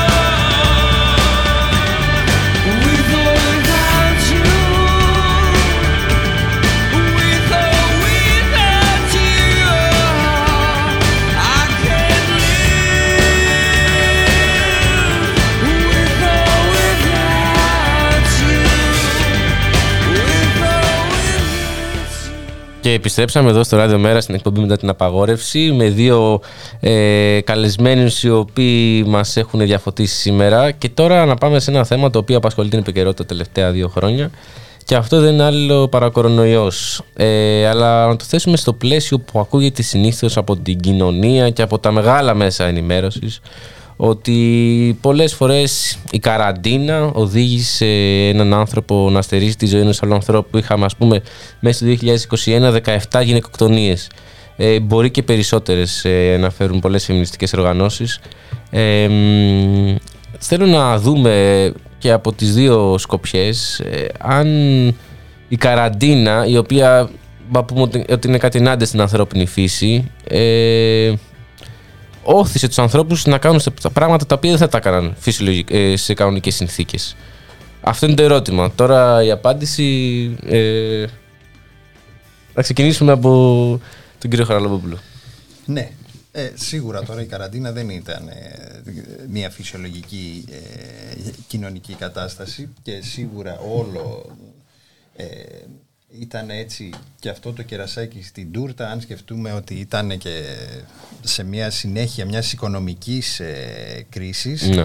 Ε, φυσικά δημιούργησε άσχημες καταστάσεις, άσχημες ψυχολογικές καταστάσεις. Δηλαδή όταν βλέπεις τα παιδιά, ας πούμε, ότι η μικρή μου κόρη για παράδειγμα πάει στον υπηαγωγείο την ημέρα του self-test, ε, θα σκύψει το κεφάλι για να ναι. θερμομετρηθεί, θα γυρίσει για να πάρει η δασκάλα το, το self-test της. Βλέπουμε ότι το ίδιο το παιδί ας πούμε έχει, έχει μπει σε μια κατάσταση η οποία δεν είναι ναι. φυσιολογική αλλά το θεωρεί ε, κάτι νορμάλ μέσα στην, ε, στην καθημερινότητά του. Ναι, πράγματι ο κορονοϊός λοιπόν δημιούργησε έτσι καταστάσεις ε, βίας ε, και μέσα στην οικογένεια και μέσα στους χώρους εργασίας και μέσα στο κοινωνικό μας περιβάλλον. Δημιούργησε όμως και μία άλλη κατάσταση στην οποία θα ήθελα να αναφερθω Ε, το πώς αντιμετωπίστηκε ο κορονοϊός και εδώ είδαμε ότι ναι. εν πάση περιπτώσει ο Παγκόσμιος Οργανισμός Υγείας δεν κατάφερε να φέρει σε συνεννόηση τα μεγάλα κράτη τα οποία εν πάση περιπτώσει δημιουργήσανε τα εμβόλια. Ναι. Δεν κατάφερε να δημιουργήσει μια, ε, μια παγκόσμια πατέντα η οποία να λύσει το πρόβλημα σε διεθνές επίπεδο. Αντιθέτως πάλι είδαμε κρατικά συμφέροντα, ε, συμφέροντα επιχειρήσεων κτλ. κτλ. Αυτό είναι βία. Αυτό, αυτό είναι βία ε, βία, είναι βία πάνω στη βία και είναι, ε, είναι βία γιατί ε, βλέπουμε ότι χάνεται η αξιοπιστία του ανθρώπου, η αξιοπιστία του πολίτη απέναντι και στο κράτος και απέναντι στην ίδια την επιστήμη. Γιατί δεν θεωρεί ότι η επιστήμη λειτουργεί υπέρ της ανθρωπότητας πλέον κάτι που προήλθε από την Επανάσταση, ναι. την Γαλλική, όπου έχουμε πάλι τη βία για να αλλάξουν τα πράγματα προς το καλύτερο κτλ. κτλ αλλά βλέπουμε ότι ο άνθρωπος, ο πολίτης θεωρεί ότι η επιστήμη πλέον είναι ταγμένη στο κέρδος και έτσι χάνει την εμπιστοσύνη του στην επιστήμη. Mm. Δημιουργούνται άνθρωποι που δεν πιστεύουν ούτε το εμβόλιο, ούτε το ναι. κράτος, ούτε την εταιρεία που παράγει το εμβόλιο, ούτε το διεθνή οργανισμό που λέγεται Παγκόσμιος Οργανισμός mm. Υγείας, γιατί θεωρεί ότι κάποια πράγματα γίνονται για το κέρδος. Οπότε έχουμε μία άλλη μορφή βίας, αντίδρασης πάνω σε αυτό το που έρχεται να λύσει ουσιαστικά ε, την πανδημία και το οποίο είναι ένα, ένα φαινόμενο αυτό που λέμε της μετανεωτερικότητας όπου ο άνθρωπος μόνος του πλέον προσπαθεί να διαμορφώσει ε, τους κανόνες αυτούς ασφαλείας ψάχνοντας να βρει ε, ανθρώπους που έχουν τις ίδιες ιδέες με, αυτό, με, αυτόν να διαμορφώσει τις, ε, τις ε, ομάδες αυτές που έχουν τις ίδιες ιδέες και να νιώσουν πιο ασφαλείς, να νιώσουν καλύτερα, να νιώσουν ότι ε, επιβάλλουν, ανήκουν. πολύ σωστά ναι, και ε, επιβάλλουν κατά κάποιον τρόπο τη δική τους κοινωνική ατζέντα. Και αυτό είναι κάτι πολύ δυσάρεστο και αυτό είναι κάτι που οδηγεί σε μεγαλύτερες ε, τάσεις βίας και σε έναν κατακαιρματισμό της, ε, της κοινωνίας, δυστυχώς. Αλλά ακόμα και εδώ, αυτό είναι το άσχημο, ναι ότι ακόμα και εδώ που η ανθρωπότητα χρειάστηκε τη βοήθεια της επιστήμης, δυστυχώς η επιστήμη δεν μπόρεσε ε, να φανεί ότι είναι ένα κοινωνικό αγαθό. Δεν μπόρεσε να δείξει ότι ε, όλοι οι άνθρωποι στον κόσμο έχουν πρόσβαση σε αυτήν. Και γύρισε μπούμεραγκ αυτό, να σκεφτούμε τις μεταλλάξεις, ίσως. Ε, φυσικά, φυσικά, φυσικά. Και πόσο μάλλον όταν εμείς έχουμε φτάσει ας πούμε, να κάνουμε την τρίτη δόση και άλλες ε, κοινωνίες δεν έχουν ναι. ξεκινήσει καν. Αυτό είναι εξαιρετικά δυσάρεστο. Και αυτό μπορούμε να πούμε, όπως είπαμε, είναι βία. Φυσικά. φυσικά. Ε, από την άποψη της βιολογίας, ε, ο κορονοϊός και ο εγκλισμός, που πούμε, είναι κάτι αντίθετο στη φυσική κατάσταση του ανθρώπου. Σίγουρα. Εμείς έχουμε εξελιχθεί, όταν λέω εμείς, εμείς οι άνθρωποι έχουμε ναι. εξελιχθεί πάνω στον πλανήτη ε, έχοντας άλλα χαρακτηριστικά. Η φυσική επιλογή έχει ευνοήσει χαρακτηριστικά, ας πούμε, το να τρέχουμε σε λιβάδια, να κυνηγάμε, να, ε, ναι. να ψάχνουμε για τροφή. Έχουμε εξελιχθεί, είμαστε 350.000 χρόνια σε αυτή την ναι. κατάσταση πάνω στον πλανήτη, ε, με τη μορφή που είμαστε σήμερα. Ε, οπότε το να βρεθούμε μέσα σε τέσσερις τείχους, σε λίγα τετραγωνικά, mm. είναι αντίθετο προς τη φύση μας. Βέβαια, ε, ήταν κάτι αναγκαίο. Ναι. Ε, η καραντίνα είναι το έσχατο μέσο στην επιδημιολογία όταν δεν έχεις κάτι άλλο να κάνεις για να σταματήσεις ναι. ε, τέτοιες μεταδιδόμενες ασθένειες ειδικά αερομεταφερόμενες που είναι όπως ήταν ο κορονοϊός, είναι το έσχατο μέσο. Ε, Παρ' όλα αυτά όμως είναι, είναι αντίθετο προς, την, ε, προς τη φύση μας. Ε, δεν είμαστε έτσι φτιαγμένοι. Έχουμε άλλα χαρακτηριστικά. Είναι σαν να βάζεις ε, ένα αμάξι, μια Ferrari, ξέρω εγώ, να κινηθεί, ξέρω εγώ, στα στενά της... στο Παγκράτη. Στο, στο, δεν θα μπορέσει να κάνει όλα αυτά για τα ναι. οποία είναι φτιαγμένη να κάνει και θα ασφιχτεί. Ε, κάπως ε, έτσι αισθανθήκαμε από βιολογικής πλευράς ναι. σε όλη την περίοδο της καραντίνας. Ε, Αυτό έφερε βία με τη σειρά του ή είναι ας πούμε ότι κάποιος που έτσι κι αλλιώς θα διέπρατε ένα έγκλημα ε, ίσως ήρθε πιο κοντά ή απλώς το έκανε μέσα στην καραντίνα; Ή ένας άνθρωπος που δεν το διέπρατε ποτέ αυτό το έγκλημα το έκανε μέσα στην καραντίνα; Ναι, έχει, νομίζω ναι, ότι ε, τον έφερε πιο κοντά. Τον έφερε πιο κοντά. Τον έφερε πιο κοντά, ναι είναι το περιβάλλον. Δηλαδή, όταν, ε, είναι αυτό που είπα και πριν, ότι μπορεί να έχει το γενετικό υπόβαθρο, μπορεί όμως ποτέ να μην είχε εκδηλώσει αυτόν τον χαρακτήρα για να κάνει ένα έγκλημα. Και το περιβάλλον τον έφερε, το περιβάλλον του, που στη δεδομένη στιγμή ήταν αυτός ο εγκλισμός, τον έφερε πιο κοντά σε αυτό. Ωραία. αυτό, αυτό σημαντικό να το λάβουμε και από ε, ανθρωπολογική ε, σκοπιά. Ε, και τώρα, να πάμε ε, να ακούσουμε τραγούδι γιατί θέλουμε να, να ψεύσουμε μετά και να κάνουμε μια μεγάλη συζήτηση ε, για το θέμα αν τελικά ε, η βία που έχουμε αυτή την περίοδο και βιώνουμε θα κρατήσει για πολύ καιρό, είναι κάτι παροδικό και αν πάμε προς το χειρότερο ή προς το καλύτερο τελικά. Επιστρέφουμε. Last night I heard the screaming, loud voices behind the wall. Another sleepless night for me. It won't do no good to call the police. Always come late if they come at all. Last night I heard the screaming, loud voices behind the wall. Another sleepless night for me. It won't do no good to call the police. Always come late if they come at all. And when they arrive, they say they can't interfere with domestic affairs between a man and his wife. And as they walk out the door, the tears well up in her eyes. Last night I heard the screaming, then a silence that chilled my soul. Prayed that I was dreaming when I saw the ambulance in the road. And the policeman said, I'm here to keep the peace. Will the crowd disperse? I think we all could use some sleep. Last night I heard the screaming, loud voices behind the wall. Another sleepless night for me. It won't do no good to call the police. Always come late if they come at all. Και επιστρέψαμε. Αυτό να πούμε ότι είναι ένα καπέλα τραγούδι από τον τεμπούτο της Tracy Chapman. Αφηγείται ένα περιστατικό ενδοοικογενειακής βίας, ε, όπου η γειτόνισσα ακούει τι συμβαίνει στο διπλανό σπίτι και μεταδίδει με αυτό το τραγούδι την αίσθηση αδυναμίας που συχνά συνοδεύει τους μάρτυρες σε τέτοια περιστατικά. Ε, Ενδεχομένως την αδιαφορία ε, και την ανεπάρκεια της αστυνομίας.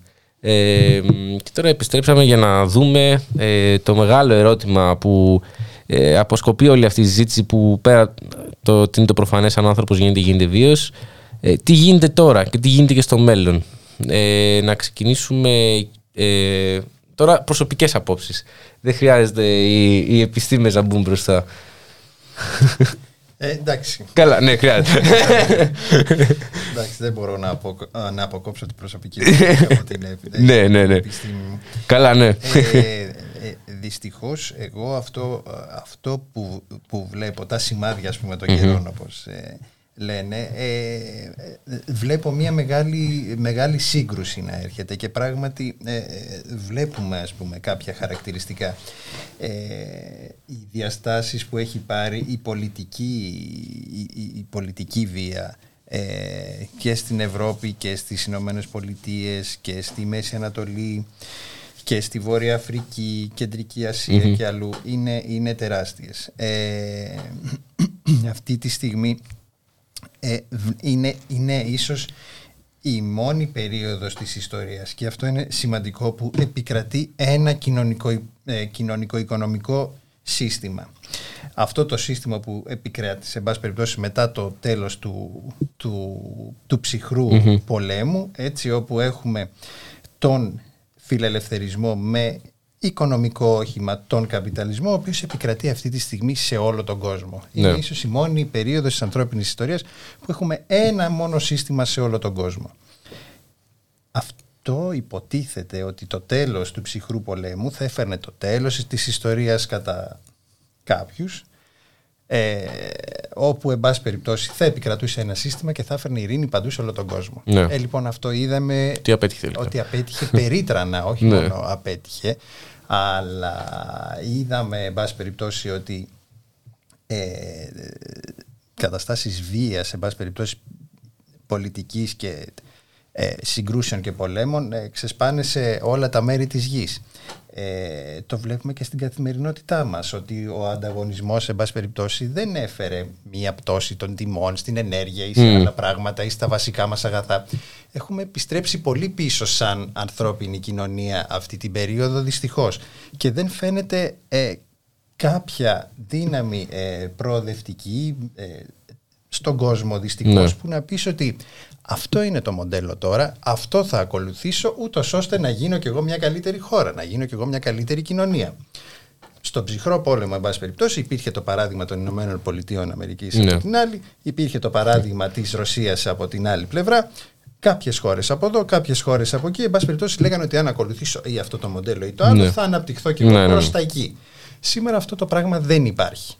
Δεν υπάρχει πουθενά. Και οι ίδιες αυτές οι χώρες ε, αντιμετωπίζουν ε, εσωτερικά πολύ σημαντικά ζητήματα. Δεν, μπορούν να δεν καταφέρουν να λύσουν ζητήματα που απασχολούν τις ίδιες τους τις κοινωνίες εσωτερικά, πόσο μάλλον αποτελέσουν και παράδειγμα για κάποιες άλλες χώρες διεθνώς.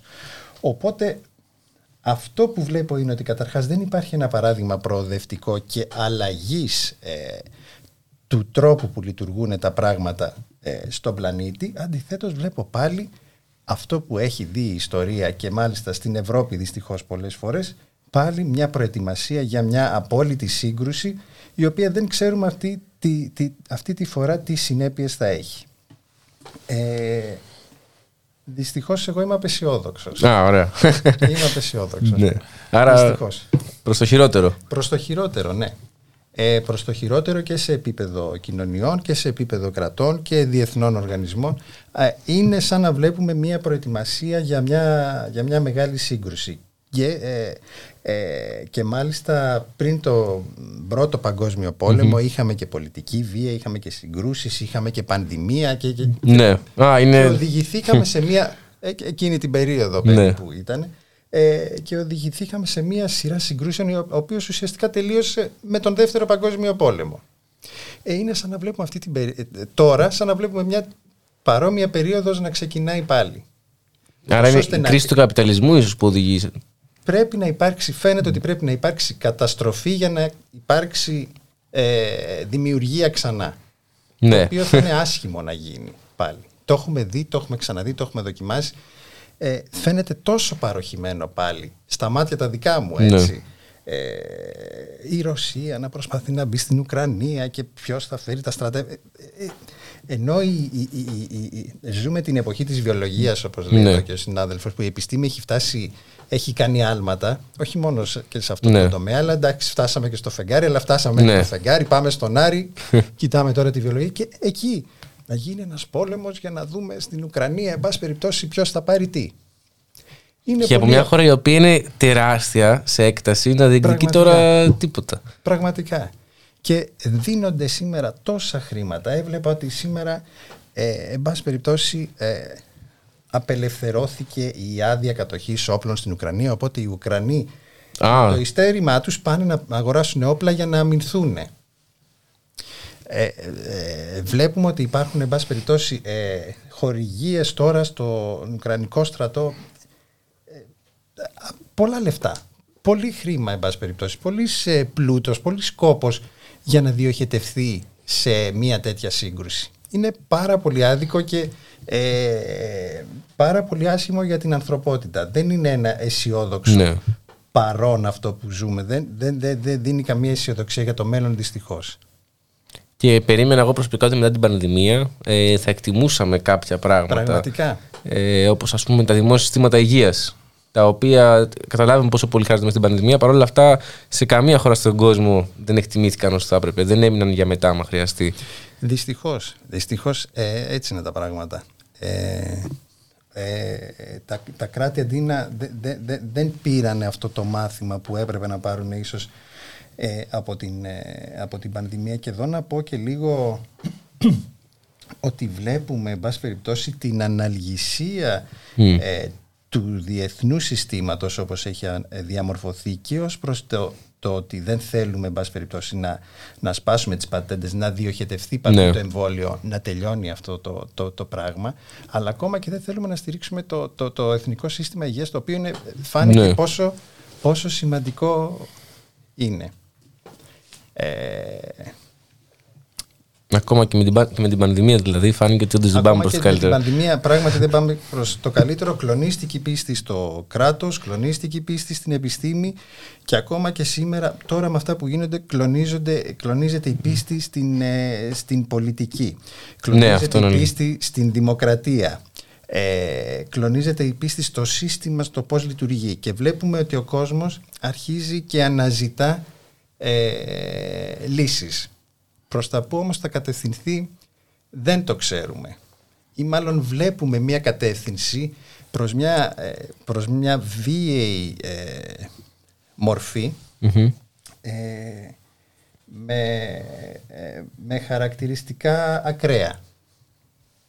Δεν θα ήθελα να τη ναι. χαρακτηρίσω πολιτικά ακόμα, ναι, ναι, γιατί ναι. και εγώ δεν το έχω προσδιορίσει αυτό. Αλλά βλέπουμε μια μορφή έτσι, ε, ε, μια τάση της κοινωνίας σε, σε μορφές βίας προκειμένου να, να βρει τη λύση που πιστεύει ότι είναι καλύτερη για αυτή. Εδώ θα σταματήσω, δεν θα προχωρήσω παρακάτω. Εσείς απ' την άλλη αισιόδοξος ή απεσιόδοξος; Θοδωρή, ούτε από εδώ πέρα θα βρεις. ούτε από τη δικιά μου πλευρά θα βρεις αισιοδοξία ε, για το μέλλον. Ε, τα πράγματα κινούνται στο ίδιο μοτίβο και, στις, και στο δικό μας τομέα, στο ίδιο ε, μοτίβο του φιλελευθερισμού. Ε, και γεννιούνται και νέες μορφές βίας, τις οποίες δεν ξέρω πόσοι τις έχουν σκεφτεί. Για παράδειγμα, ε, όλοι ακούμε τα τελευταία χρόνια για τα μεταλλαγμένα. Α, ναι. Οι περισσότεροι όταν ακούνε τα μεταλλαγμένα φυτά, ας πούμε, ε, έχουν στο μυαλό τους ότι είναι ένα φυτό το οποίο αν το καταναλώσουν, αν καταναλώσουν τον καρπό του, ότι ναι. θα κάτι κακό θα πάθουν. Ναι, ναι, ναι. ναι ενώ στην πραγματικότητα ε, δεν είναι αυτό το πρόβλημα. Υπάρχει ένα τεράστιο πρόβλημα με τα μεταλλαγμένα, ναι. αλλά δεν είναι αυτό. Ποιο είναι το πρόβλημα, η πατέντα. Όσο και αν ακούγεται περίεργο. Τα, ε, τα φυτά αυτά είναι φτιαγμένα από εμάς, τους βιολόγους, οι οποίοι μισθώθηκαν από ιδιωτικές εταιρείες, από mm-hmm. τεράστιες εταιρείες, εταιρείες που έχουν τζίρο, που φτάνει στο τζίρο κρατών πια, ε, για να φτιάξουμε φυτά τα οποία θα έχουν κάποια βελτιωμένη ιδιότητα, όντως, αλλά θα είναι στήρα. Α, υπάρχει αυτό. Και θα είναι μονοπόλιο μιας εταιρείας. Δηλαδή αυτή τη στιγμή τα μεταλλαγμένα είναι μονοπόλιο ε, μιας πεντάδας, εξάδας εταιριών σε όλο τον πλανήτη. Οπότε για φαντάσου τι βία θα μπορούσε να ασκήσει μια εταιρεία η οποία θα έλεγε ας πούμε ότι φέτος στην Ελλάδα δεν πουλάω σπόρους ε, ας πούμε ντομάτας ή θα πουλήσω στην τιμή που θέλω εγώ. Αυτό Ναι. κι αν είναι βία. Αυτό ναι. δηλαδή, να κάνω μια ερώτηση, αν εγώ ας πούμε, αγοράσω μια ντομάτα ε, μεταλλαγμένη, δεν μπορεί μετά να τη φυτέψει, δεν θα βγάλει. Δυστυχώς αυτό που έκανε ο παππούς σου Α, ναι. που στο χωριό ας πούμε φύτευε ντομάτες, κράταγε μια ντομάτα Ναι. να γίνει πιο όρημη, κράταγε τους σπόρους.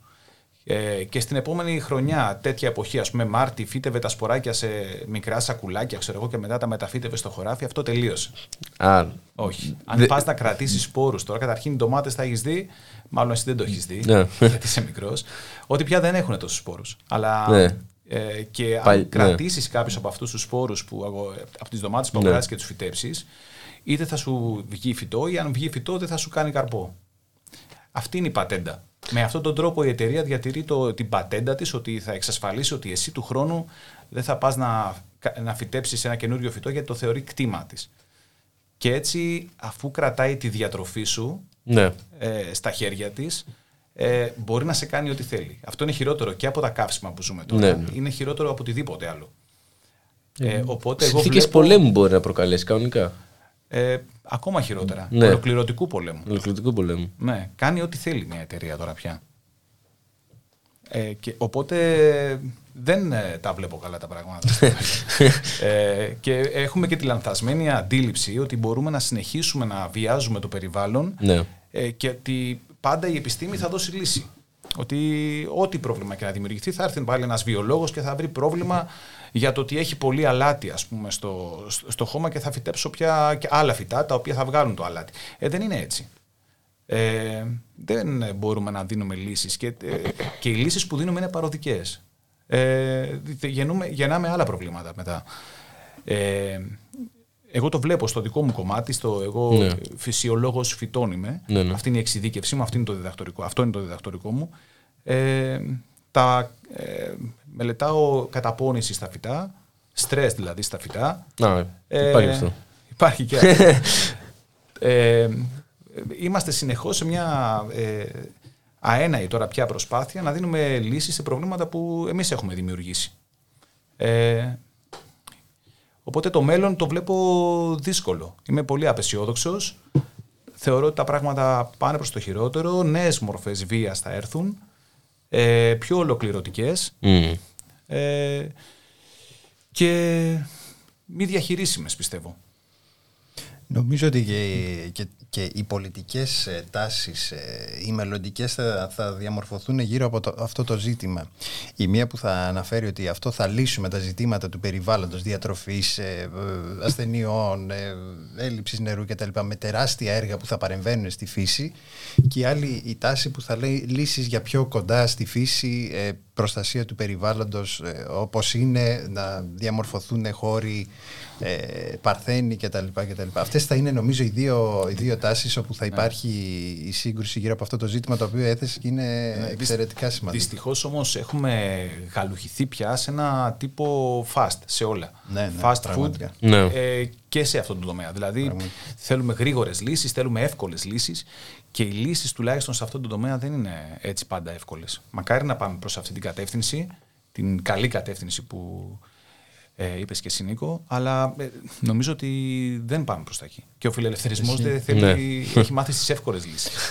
Πάντως να κάνω και ένα σχόλιο σε αυτό. Το, το, το κάναμε πριν αρχίσει και η εκπομπή. Ακόμα και αυτή η παραφύσινη ουσιαστικά παρέμβαση στο, στο προϊόν το φυσικό μπορεί αργότερα, σε κάποια χρόνια, 50-100 ας Ναι. πούμε, να θεωρηθεί ε, βία, παραβίαση της ε, φυσικής ροής των ε, πραγμάτων. Πράγμα που δεν το βλέπουμε σήμερα, δεν το, εξετάζουμε, Ναι. δεν το αντιλαμβανόμαστε, αλλά μπορεί αργότερα αυτή η, η- η- η παραβίαση της φυσικής ε, ροής των πραγμάτων να, να κατηγοριοποιηθεί ως, ε, ως βία πράγματι.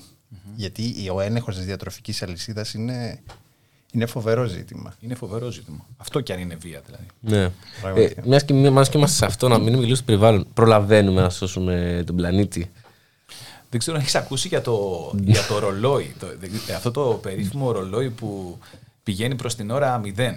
Ε, το οποίο δείχνει πόσο κοντά είμαστε ε, σε ένα ακραίο γεγονός στον πλανήτη. Λοιπόν, ο πλανήτης μας θέλω να σου πω ότι έχει ζήσει μέχρι τώρα ε, πέντε ή έξι μαζικές ε, εξαφανίσεις ειδών. Α πούμε, η πιο χαρακτηριστική αυτή που γνωρίζουμε όλοι είναι όταν έπεσε αυτός ο τεράστιος μετεωρίτης ναι, ναι. και εξαφανίστηκαν οι δεινόσαυροι. Λοιπόν, ε, ακόμα και τότε που το γεγονός ήταν ακραίο, ήταν γρήγορο γεγονός. Ε, Βίαιο.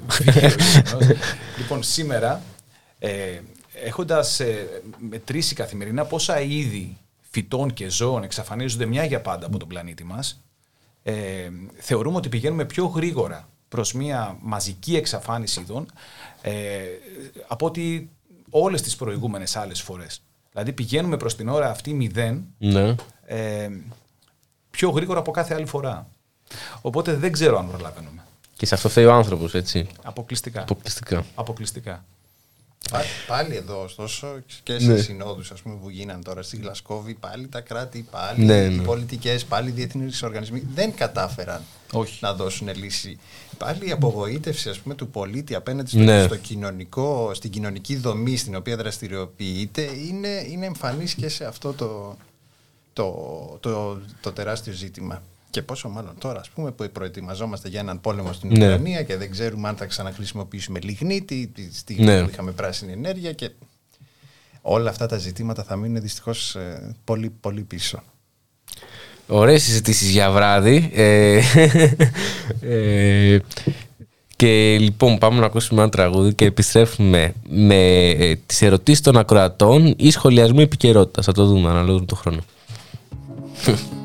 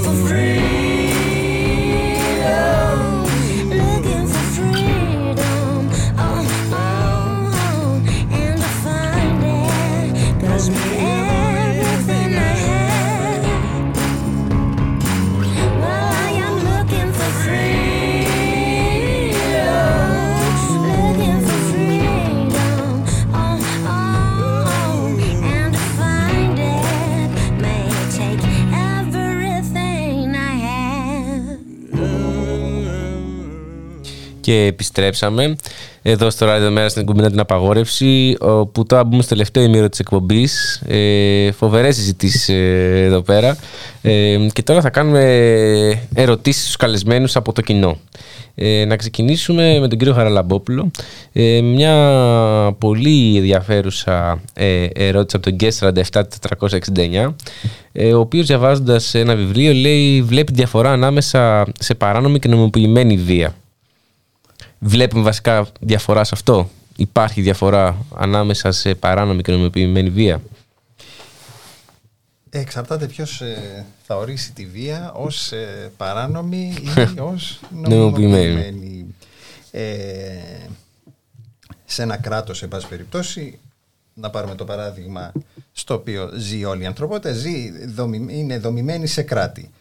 Ε, κάθε κράτος έχει την κυβέρνησή του, οπότε η κυβέρνηση, αυτό που λέμε εν πάση περιπτώσει κράτος, που εκτός από την κυβέρνηση είναι και άλλα πράγματα, ε, ασκεί αυτό που λέμε, έχει το, το, το, το νομιμοποιημένο δικαίωμα άσκησης βίας. Δηλαδή έτσι όπως, πάνε, όπως έχουν διαμορφωθεί τα πράγματα, εμείς με την ψήφο μας σε πάση περιπτώσει δίνουμε κατά κάποιο τρόπο μέσω του κοινωνικού συμβολέου το δικαίωμα στο, σε αυτό που λέμε κράτος να ασκήσει βία ε, μέσω του στρατού ή μέσω των σωμάτων ασφαλείας του. Πάση περιπτώσει έτσι ναι. έχει το παράδειγμα. Ε, ωστόσο, τα συντάγματα πάλι θα αναφέρω ναι. τις δύσεις λένε ότι σε αρκετές περιπτώσεις και της Ελλάδας και της Γερμανίας, Γαλλίας, Πορτογαλίας, mm. ΗΠΑ κτλ. Λένε ότι σε συγκεκριμένες περιπτώσεις ε, και η διακήρυξη ανθρωπίνων δικαιωμάτων του ΟΗΕ ε, ότι σε συγκεκριμένες περιπτώσεις νομιμοποιείται ε, η ανθρωπότητα, η κοινωνία, εν πάση περιπτώσει, να ασκήσει βία προκειμένου ναι. ε, να αλλάξει τα πράγματα και να προοδεύσει. Εξαρτάται λοιπόν ποιος ορίζει τη βία ως παράνομη ή νομιμοποιημένη και εξαρτάται και ποιος το αποδέχεται αυτό. Δηλαδή, αν μια κοινωνία δεν έχει, δεν δέχεται την άποψη ας πούμε της κυβέρνησης ή του κράτους σε πάση περιπτώσει ως προς το ποιος ε, ασκεί νόμιμα ή όχι βία τότε θα έχουμε μία αντίδραση. Εδώ είναι το, το ενδιαφέρον παιχνίδι με την, ε, με την τρομοκρατία και είναι ενδιαφέρον ε, να βλέπουμε ε, ότι οι διαφορετικές χώρες ορίζουν διαφορετικά την τρομοκρατία.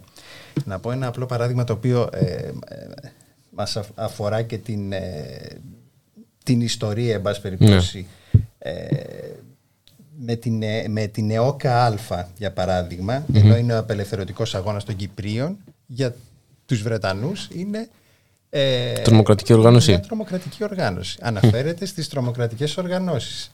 Το FLN στην Αλγερία αναφέρεται ως τρομοκρατική οργάνωση, ενώ είναι μια απελευθερωτική, ε, ε, υπήρξε στην Αλγερία ως μια απελευθερωτική ομάδα ε, ή στη Νότια Αφρική πάλι το ίδιο. Εδώ ε, η ιστορία ε, κατατάσσει ε, στους τρομοκράτες, τις ομάδες που έχουν αποτύχει να φέρουν την αλλαγή που επιθυμούσαν ναι. και στις απελευθερωτικές ομάδες αυτές που τελικά καταφέρανε το στόχο τους. Και κυρίως αυτές είναι αυτές που απελευθέρωσαν ναι. τον τόπο τους από την ε, απεικιοκρατία έχει ένα ενδιαφέρον ζήτημα σήμερα, για παράδειγμα, ε, οι Ταλιμπάν στο Αφγανιστάν. Είναι τελικά τρομοκράτες ή είναι τελικά απελευθερωτές; Πώς θα τους κρίνει η ιστορία αυτή τη στιγμή; Αν καταφέρουν και σχηματίσουν κυβέρνηση και ναι, ναι. πρεσβείες και, και, και, και θα εορτάζεται κανονικά μια εθνική επέτειος απελευθέρωσης από τους Ταλιμπάν και οι Ταλιμπάν θα είναι μια απελευθερωτική οργάνωση ασχέτως όλη, ε, ασχέτως ναι. της, της, της διαδρομής και της πορείας που υπήρχε ε, τα τελευταία χρόνια όπου οι Ηνωμένες Πολιτείες σηκώσαν αεροπλάνα και πήγαν και βομβαρδίσαν το Αφγανιστάν. Mm. Τρισεκατομμύρια προκειμένου να ναι. γίνει το Αφγανιστάν μια δημοκρατική χώρα. Άλλη, άλλη αποτυχία από ναι, ναι, ναι. και άλλο ε, τεράστια έξοδα ε, χρηματικά και ε, απώλειες ανθρώπων για το τίποτα. Για το τίποτα, ναι. Ε, άρα λοιπόν σχετικά με την παράνομη νομιμοποιημένη βία το κρίνει καλός ή κακός κάθε φορά το κρατος το κρίνουν οι ίδιοι πολίτες αν δέχονται ή όχι το τι ορίζει το κράτος ως νομιμοποιημένη ε, ή παράνομη βία και σε κάθε περίπτωση και η ιστορία εκ του αποτελέσματος που θα φέρει. Εκ του αποτελέσματος που θα φέρει μια, μια ομάδα που ασκεί βία είτε για να απελευθερώσει τον τόπο της είτε για να αλλάξει Ναι. την ε, ροή των πραγμάτων. Ε, σε ευχαριστούμε guest ε, για αυτή την ερώτηση. Νομίζω ξέρω ποιος την έχει κάνει. Ε, και τώρα πάμε σε μια ερώτηση προς τον βιολόγο. Ε, μ, λέει, ναι, οκ, είναι το περιβάλλον ε, που μας κάνει βίαι, βίαιους όταν είμαστε μικροί. Αλλά όντας ενήλικες είμαστε μόνο έρμαια του περιβάλλοντος; Δεν επιλέγουμε σε έναν βαθμό τη βία; Ωραία. Λοιπόν, Τώρα σχεδόν φιλοσοφικό το ερώτημα. Ε, ναι, υπάρχει και κλάδος φιλοσοφία της βιολογίας. α, ενδιαφέρον. Υπάρχει τέτοιος κλάδος. Λοιπόν, ε, ε, καταρχήν ε, ως ε, ενήλικας, ναι. όταν κάποιος λαμβάνει μια απόφαση, είναι συνισταμένη ε, ε, ε, εκατομμυρίων διαφορετικών πραγμάτων. Είναι τα γονίδια, είναι το περιβάλλον μέχρι και στιγμή. Και ε, αν αρχίσω να αναφέρω ότι έχει διαμορφώσει μέχρι εκείνη τη στιγμή τον, ε, το χαρακτήρα του, δεν θα, μπορούσε, δεν θα τελείωνε το αύριο. Ναι. Ε, είναι χιλιάδες διαφορετικά πράγματα. Και μέσα σε αυτά είναι και τα γονίδια του. Έτσι. ναι, ναι, ναι. Ε, κυρίως όμως είναι το, ξαναλέω, το, το περιβάλλον. Ε, Ουσιαστικά δεν είναι έρμεο μιας απόφασης, είναι ουσιαστικά ε, ο εγκέφαλος του εκείνη τη στιγμή ε, έχοντας ως συνισταμένη όλα αυτά, όλα, Ναι. ε, το τι λένε τα γονίδια του, το τι, τι έχει πει το περιβάλλον του, παίρνει την απόφαση που θεωρεί καλύτερη. Μμ. Ε, οπότε κάθε τέτοια απόφαση είναι ουσιαστικά η συνισταμένη της στιγμής. Α, Ε, δεν αντιδρούμε πάντα με τον ίδιο τρόπο. Ε, έχει σημασία το, το ερέθισμα. Ποιο είναι το ερέθισμα, έχει σημασία η έντασή του. Ε, έχει σημασία αν είναι επαναλαμβανόμενο το ερέθισμα. μ. Σε ένα επαναλαμβανόμενο ερέθισμα έχουμε δει ότι αποκτούμε εξοικείωση. Α, σωστό. Ε, οπότε ε, το ίδιο ακριβώς ερέθισμα την ε, εκατοστή φορά Μμ. μπορεί να επιφέρει μια απάντηση πιο ήπια. Ναι. Ε, υπάρχουν πάρα πολλά διαφορετικά πράγματα, γι' αυτό και λέω ότι είναι μια συνισταμένη η αντίδρασή μας κάθε φορά. Και υπάρχουν πάρα πολλά πράγματα όπως ε, είδες ότι που μπορούν να ε, διαφοροποιήσουν την απόφασή μας. Άρα ε, δεν είναι ακριβώς, επ- είναι και δεν είναι επιλογή. Ε, τώρα, το- η, η επιλογή είναι λίγο, είναι, είναι δύσκολο πράγμα εδώ πέρα. Ναι. λίγο.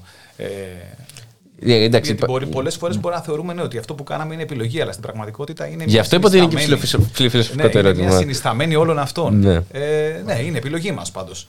Είναι επιλογή, αλλά η επιλογή, η απόφαση αυτή πάρθηκε ως συνισταμένη όλων αυτών. Ναι. Σωστά και πρέπει να σκεφτούμε κιόλας και η, επιλο- η επιλογή αυτή που έχουμε αν είναι μια επιλογή ε, μεταξύ ίδιων παραλλαγμένων ελάχιστα Ναι. επιλογών τελικά. Δηλαδή, ναι, ε, ως ενήλικες, σε πάση περιπτώσει, έχουμε, μα- ε, βλέπουμε ότι ζούμε σε μία νόρμα όπου, εν πάση περιπτώσει, ε, πρέπει να κάνεις μια οικογένεια συγκεκριμένη, τουλάχιστον μέχρι πρόσφατα, Ναι. έτσι, με συγκεκριμένη ε, δομή. Τώρα είναι αυτό κάτι που, εν πάση περιπτώσει, αλλάζει. Πρέπει να έχεις ένα παιδί το οποίο θα πειθαρχήσει, να είναι στο σχολείο, να είναι καλός μαθητής, ούτως ώστε, εν πάση περιπτώσει, να κάνει αυτό που έμαθες εσύ ότι έπρεπε να κάνει. Εσύ πρέπει να είσαι σε έναν χώρο εργασίας που πρέπει να κινηθείς κάπως, αν θέλεις, ας πούμε, να έχεις καλύτερες απολαυές, ούτως ώστε να κάνεις μια καλύτερη ζωή. Ε, Όλες αυτές οι επιλογές όμως, τις επιλογές εργασίας, οι επιλογές σχολείων, οι επι- είναι, είναι παραλλαγές του ίδιου πράγματος. Είναι παραλλαγές μιας συγκεκριμένης κατεύθυνσης που έχει πάρει, εν πάση περιπτώσει, Ναι. η ανθρωπότητα αυτή τη στιγμή, ότι εξελίσσεται και προοδεύει έτσι. Αυτό το πράγμα όμως βλέπουμε ότι οδηγεί σε πολλές καταστάσεις βίας και μέσα στο χώρο εργασίας.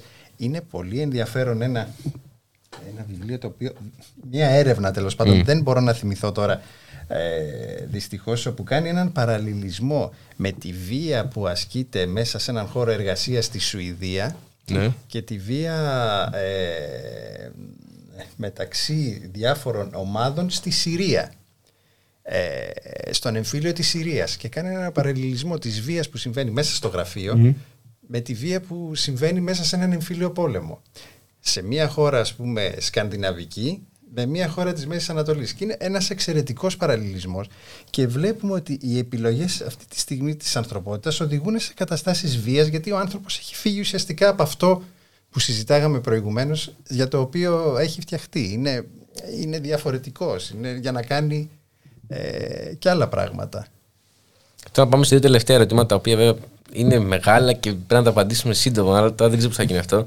Ε, το ένα είναι ε, προς εσάς κύριε Πουρή για το ε, από τη στιγμή που μπορούμε να ε, δεν ξέρω αν μπορούμε λέει θα, μπο, θα μπορούσαμε βασικά συγγνώμη, να ε, παρέμβουμε στο γενετικό κώδικα και να αφαιρέσουμε από αυτόν κάποιες ασθένειες που μπορεί να έχει το παιδί στο μέλλον. Αυτό θα μπορούσαμε να το κάνουμε και με κάποια χαρακτηριστικά του παιδιού και αν αυτό είναι ηθικό ή όχι. Τώρα αυτό είναι. Α ελπίσουμε να μην φτάσουμε σε αυτό. ναι, okay. Λοιπόν, σήμερα ε, ε, ε, οι καινούριε εφευρέσεις της βιολογίας έχουν οθήσει στην ανάπτυξη ενός καινούριου κλάδου της βιολογίας που ονομάζεται βιοειθική. No. Αναγκαστήκαμε να φτιάξουμε καινούριους νόμους για πράγματα που δεν είχαμε σκεφτεί ποτέ ότι θα γίνουν. Ε, σήμερα έχουμε τη δυνατότητα να προσδιορίζουμε κάποια, όχι όλα, για να μην ε, κάθε φορά μιλάμε με ναι. απόλυτο τρόπο και ε, γιατί δεν τα ξέρουμε Έτσι. Νομίζω και το λάθος με την πανδημία που έγινε είναι ότι ναι. την πρώτη μέρα βγήκαν και μιλάγανε με απόλυτο τρόπο, λες και τα ξέρουμε όλα. Ναι. Για έναν ιό που πρωτοεμφανίστηκε. Όχι, δεν τα ξέρουμε όλα. Λοιπόν, ε, έχουμε φτιάξει νόμους λοιπόν καινούριους, οι οποίοι ε, λένε ότι μπορούμε να παρέμβουμε στο, στο γενετικό υλικό μόνο όταν πρόκειται για ασθένειες.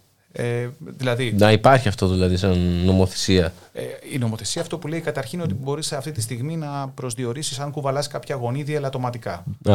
Και να, ε, ε, να κάνεις κάποιες ενέργειες έτσι ώστε οι απόγονοί σου να μην φέρουν αυτά τα ελαττωματικά γονίδια. Α, να τις κάνεις εσύ ο ίδιος. Ναι, ναι. Να, να κάνεις. Υπάρχουν εξετάσεις οι οποίες ε, μπορείς να προσδιορίσεις αν κουβαλάς ελαττωματικά γονίδια και με την κατάλληλη καθοδήγηση, με την ναι.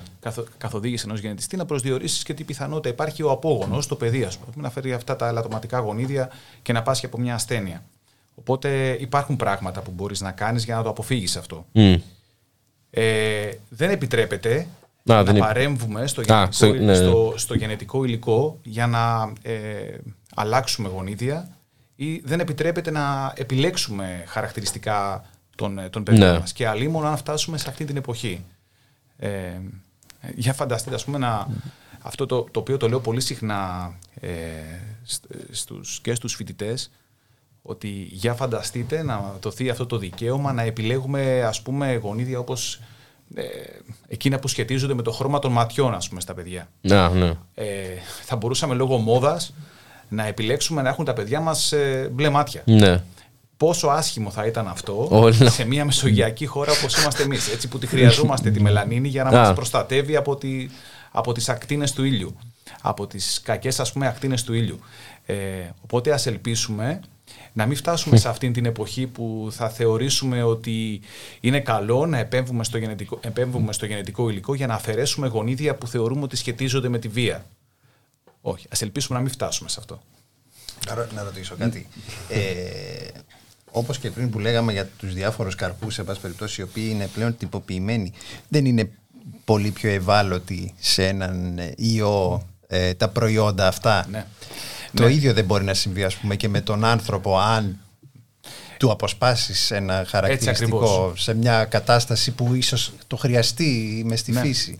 Στην, στην, ε, στο Μεξικό, ε, πριν έρθουν τα μεταλλαγμένα, υπήρχαν περίπου 2.000 διαφορετικές ποικιλίες καλαμποκιού οι οποίες είχαν εξελιχθεί και ήταν κατάλληλες για την κάθε περιοχή. Γιατί κάθε περιοχή έχει το δικό της μικροκλίμα. Μετά την είσοδο των μεταλλαγμένων, αυτή τη στιγμή καλλιεργούνται πέντε διαφορετικές ποικιλίες. Σκεφτείτε λοιπόν πόσο ευάλωτες είναι αυτές οι ποικιλίες στο διαφορετικό κλίμα, μικροκλίμα ναι. που υπάρχει ε, σε, στις τόσες πολλές ας πούμε διαφορετικές περιοχές του, του Μεξικού. Ε, αυτό δεν το είχαμε υπολογίσει. Ή τουλάχιστον δεν ξέρω πώς σκέφτηκαν αυτές οι μεγάλες εταιρείες, δεν τους ενδιαφέρει κιόλας. Ε, το ίδιο ακριβώς θα μπορούσε να συμβεί και σε εμάς τους ανθρώπους. Ναι. Για φανταστείτε να είχαμε όλοι το ίδιο χαρακτηριστικό στα μάτια. Να ήμασταν όλοι με μπλε μάτια και ξαφνικά να ερχόταν ένας ιός ο οποίος προσβάλλει αυτούς που έχουν μπλε μάτια και τους προκαλεί τύφλωση. Θα ήμασταν. Ε, Αντία. Ναι, θα ήμασταν όλοι καταδικασμένοι. Ναι. Η ποικιλομορφία είναι κάτι που της αρέσει της φύσης. Το επιζητά η φύση και ήδη τα οποία έχουν ε, μεγαλύτερη ποικιλομορφία ε, θα διατηρήσουν τη θέση τους πάνω στο πλανήτη για περισσότερα χρόνια. Εμείς αυτό ναι. οι βιολόγοι το ονομάζουμε θεωρία της κόκκινης βασίλισσας. Δεν ξέρω αν έχει το, το, παιδικό αυτό το την αλήκη στη χώρα των θαυμάτων. Α, ναι, ναι, ναι. ναι. Λοιπόν, κάποια στιγμή ε, πιάνει το λαγό, που, ο οποίος τρέχει συνέχεια σε αυτό το ναι. ε, τέλος πάντων ε, μυθιστόρημα και τον φέρουν μπροστά στη Βασίλισσα και του λέει αυτή, μα γιατί τρέχεις. Γιατί σε όλη τη διάρκεια, ας πούμε, όποιος έχει δει την ταινία, ο λαγός τρέχει με ένα ρολόι στο χέρι. ναι, ναι. Και λέει αυτό στη, στην κόκκινη Βασίλισσα ότι αν θέλω να διατηρήσω τη θέση μου, πρέπει να κινούμε συνέχεια. Λοιπόν, αυτό εμείς οι βιολόγοι το δανειστήκαμε. Είπαμε ότι αν ένα είδος θέλει να διατηρήσει τη θέση του πάνω στον πλανήτη, θα πρέπει να, έχει, να κινείται συνέχεια, δηλαδή να υπάρχουν πολλά διαφορετικά χαρακτηριστικά ανάμεσα στα άτομα. Εμείς λοιπόν αυτό το κάνουμε ανάποδα τώρα. Ναι. Το ξεχάσαμε και οδηγούμε τα πράγματα προς την αντίθετη κατεύθυνση που είναι κακό. Πραγματικά, φοβερές, φοβερές ε, πρέπει να πάω στο επόμενο ερώτημα, ε, το οποίο είναι προς εσάς κύριε Χαραλαμπόπουλε. Ε, αν η δημοκρατία σαν έννοια εννοεί και συμπεριλαμβάνει την έννοια της βίας. Φοβερό ερώτημα. Ε, ναι. Δημοκρατία σαν έννοια. Ε, τέλεια δημοκρατία δεν έχει υπάρξει ακόμα. Η δημοκρατία ε, εξελίσσεται σαν πολίτευμα, σαν ε, τρόπος οργάνωσης ανθρώπινων κοινωνιών. Συμπεριλαμβάνει την έννοια της βίας γιατί για να αποκτήσεις την δημοκρατία εν πάση περιπτώσει έπρεπε να ασκήσεις βία. Ναι και εδώ και στον τόπο αυτό, εν πάση περιπτώσει, προκειμένου να ναι, ναι, ναι. αυτό που λέμε, θεωρούμε σήμερα δημοκρατία, εν πάση περιπτώσει, έπρεπε να γίνει μέσω, ε, μέσω βίας. Αυτό είναι και απάντηση στους καταδικάζουμε τη βία από όπου και αν προέρχεται. Ε, πραγματικά, μάλιστα το. Και, ε, και επανέρχομαι και λέω ναι. αυτό ότι τα συντάγματα της Δύσης το αναφέρουν. Ναι. Είναι πολλά τα παραδείγματα που λένε πως πράγματι και διεθνών οργανισμών, πως πράγματι οι άνθρωποι, ε, οι πολίτες ε, ενός κράτους μιας κοινωνίας έρχονται κάποιες στιγμές που πρέπει ε, ναι. να παλέψουν, να ασκήσουν βία προκειμένου να αποκατασταθεί ε, η δημοκρατία. Προκειμένου να αποκατασταθεί αυτό που ίσως λέμε η μεγαλύτερη ε, ε, συμμετοχή των ανθρώπων στα πράγματα. Αλλά αυτό που πρέπει να, να, να κοιτάμε είναι να υπάρχει και συμμετοχή και μια εξισωτική πλέον κοινωνία που ναι. είχαν ε, οι παλαιότερες ανθρώπινες κοινωνίες και ως προς τη ε, διάθεση των αγαθών αλλά και ως προς τη διάθεση της ε, πληροφορίας πλέον. δηλαδή προς τα εκεί πρέπει να κινηθεί η δημοκρατία αν θέλουμε ε, να εξελιχθεί και να, και να επιβιώσει. Πάντως ναι, η δημοκρατία σαν έννοια τη συμπεριλαμβάνει την έννοια της βίας γιατί το έχουμε ναι. δει ιστορικά. Και όπως έχουν γίνει τα πράγματα ε, σήμερα που έχουν ε, μπει σε μια ε, ροή των πραγμάτων καλή ή κακή τώρα κακή θα πούμε αυτή τη στιγμή αλλά για να επιτύχεις πάλι αυτή την εξωτική κοινωνία που όλοι θα έχουν ε, πρόσβαση στα αγαθά και όλοι θα έχουν πρόσβαση στην πληροφόρηση θα πρέπει δυστυχώς φαίνεται ότι ε, θα πρέπει να ασκηθεί βία. Δυστυχώς έτσι όπως ε, ε, πάνε ναι, τα ναι, ναι. πράγματα και όπως βλέπουν να διαμορφώνονται οι εξελίξεις όχι μόνο μέσα σε κοινωνίες αλλά και μεταξύ κρατών. Πάλι επιστρέφουμε σε καταστάσεις ε, ε, βίας και στην Ευρώπη αλλά και, και διεθνώς. Ε, δεν έχω την απόσταση. Ευχαριστώ πάρα πολύ και τις δύο. Είχαμε μια φοβερή συζήτηση με δύο ε, νέους καθηγητές στο νέο ακαδημαϊκό προσωπικό ε, των πανεπιστημίων. Ε, από τη μία είχαμε τον βιολόγο ε, και υποψήφιο διδάκτορα στο ΕΚΠΑ, τον κύριο ε, Γιάννη Πούρη και από την άλλη τον ε, καθηγητή στο Τμήμα Διεθνών και Ευρωπαϊκών Σπουδών κύριε Νίκο Χαραλαμπόπουλο. Ε, ήταν μια εξαιρετική κουβέντα. Νομίζω φύγαμε όλοι λίγο πιο μορφωμένοι από αυτή την κουβέντα. Ε, πρέπει να επαναληφθεί σίγουρα. Ε, δεν έχω να προσθέσω τίποτα. Θα την ξανακούσω σε επανάληψη αύριο που θα ανεβεί στο YouTube. Ε, εμείς δίνουμε ε, τραγούδι. Α, ε, καλύτερο, καλύτερο σχόλιο. Και από εδώ στις 4 επανάληψη. Α, και από εδώ στις 4 επανάληψη αύριο.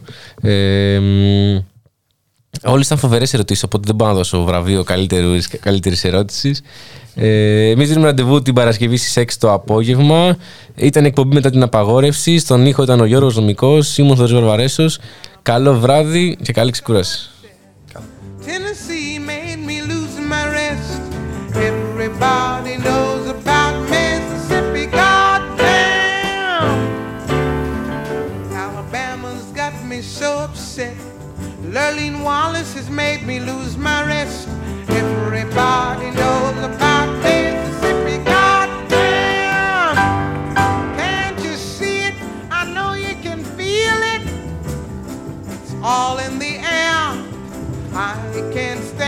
Pressure much longer. Somebody say a prayer. Alabama has got me so upset, and Memphis has made me lose my rest. Everybody knows about Mississippi, goddamn.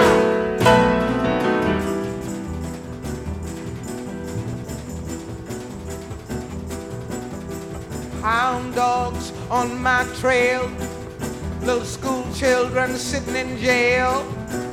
Black cat crossed my path. I think every day's gonna be my last. Lord, have mercy on this land of mine. We all gonna get it in due time. Cause I don't belong here, I don't belong there. I've even stopped believing in prayer. Don't tell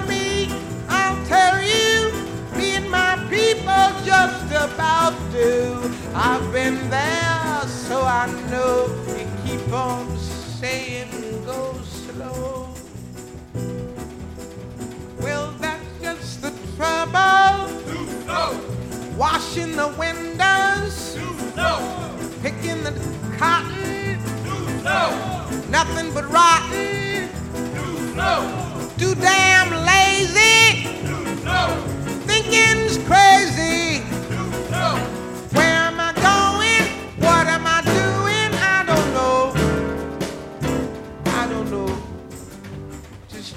My very best.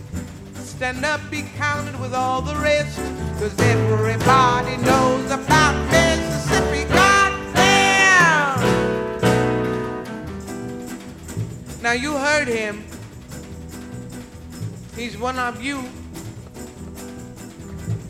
If you have been moved at all, and you know my songs at all, for God's sakes, join me. Don't sit back there. The time is too late now. Good God. You know, the king is dead. The king of love is dead. I ain't about to be nonviolent, honey.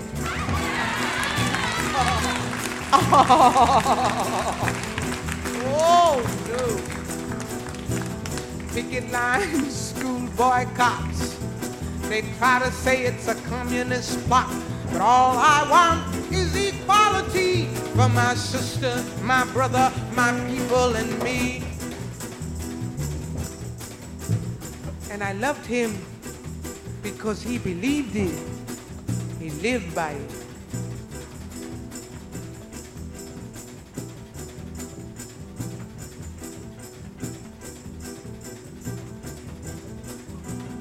But you lied to me all the years. You told me to wash and clean my ears and talk real fine, just like a lady, and you stopped calling my mama Aunt Sadie.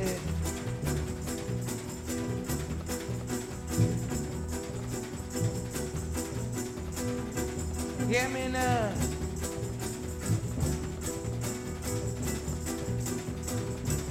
But my country is full of lies.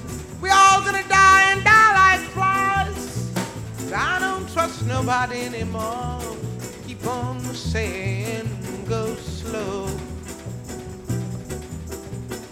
That's just the trouble. Desegregation. Mass participation. Unification. Do gradually. Will bring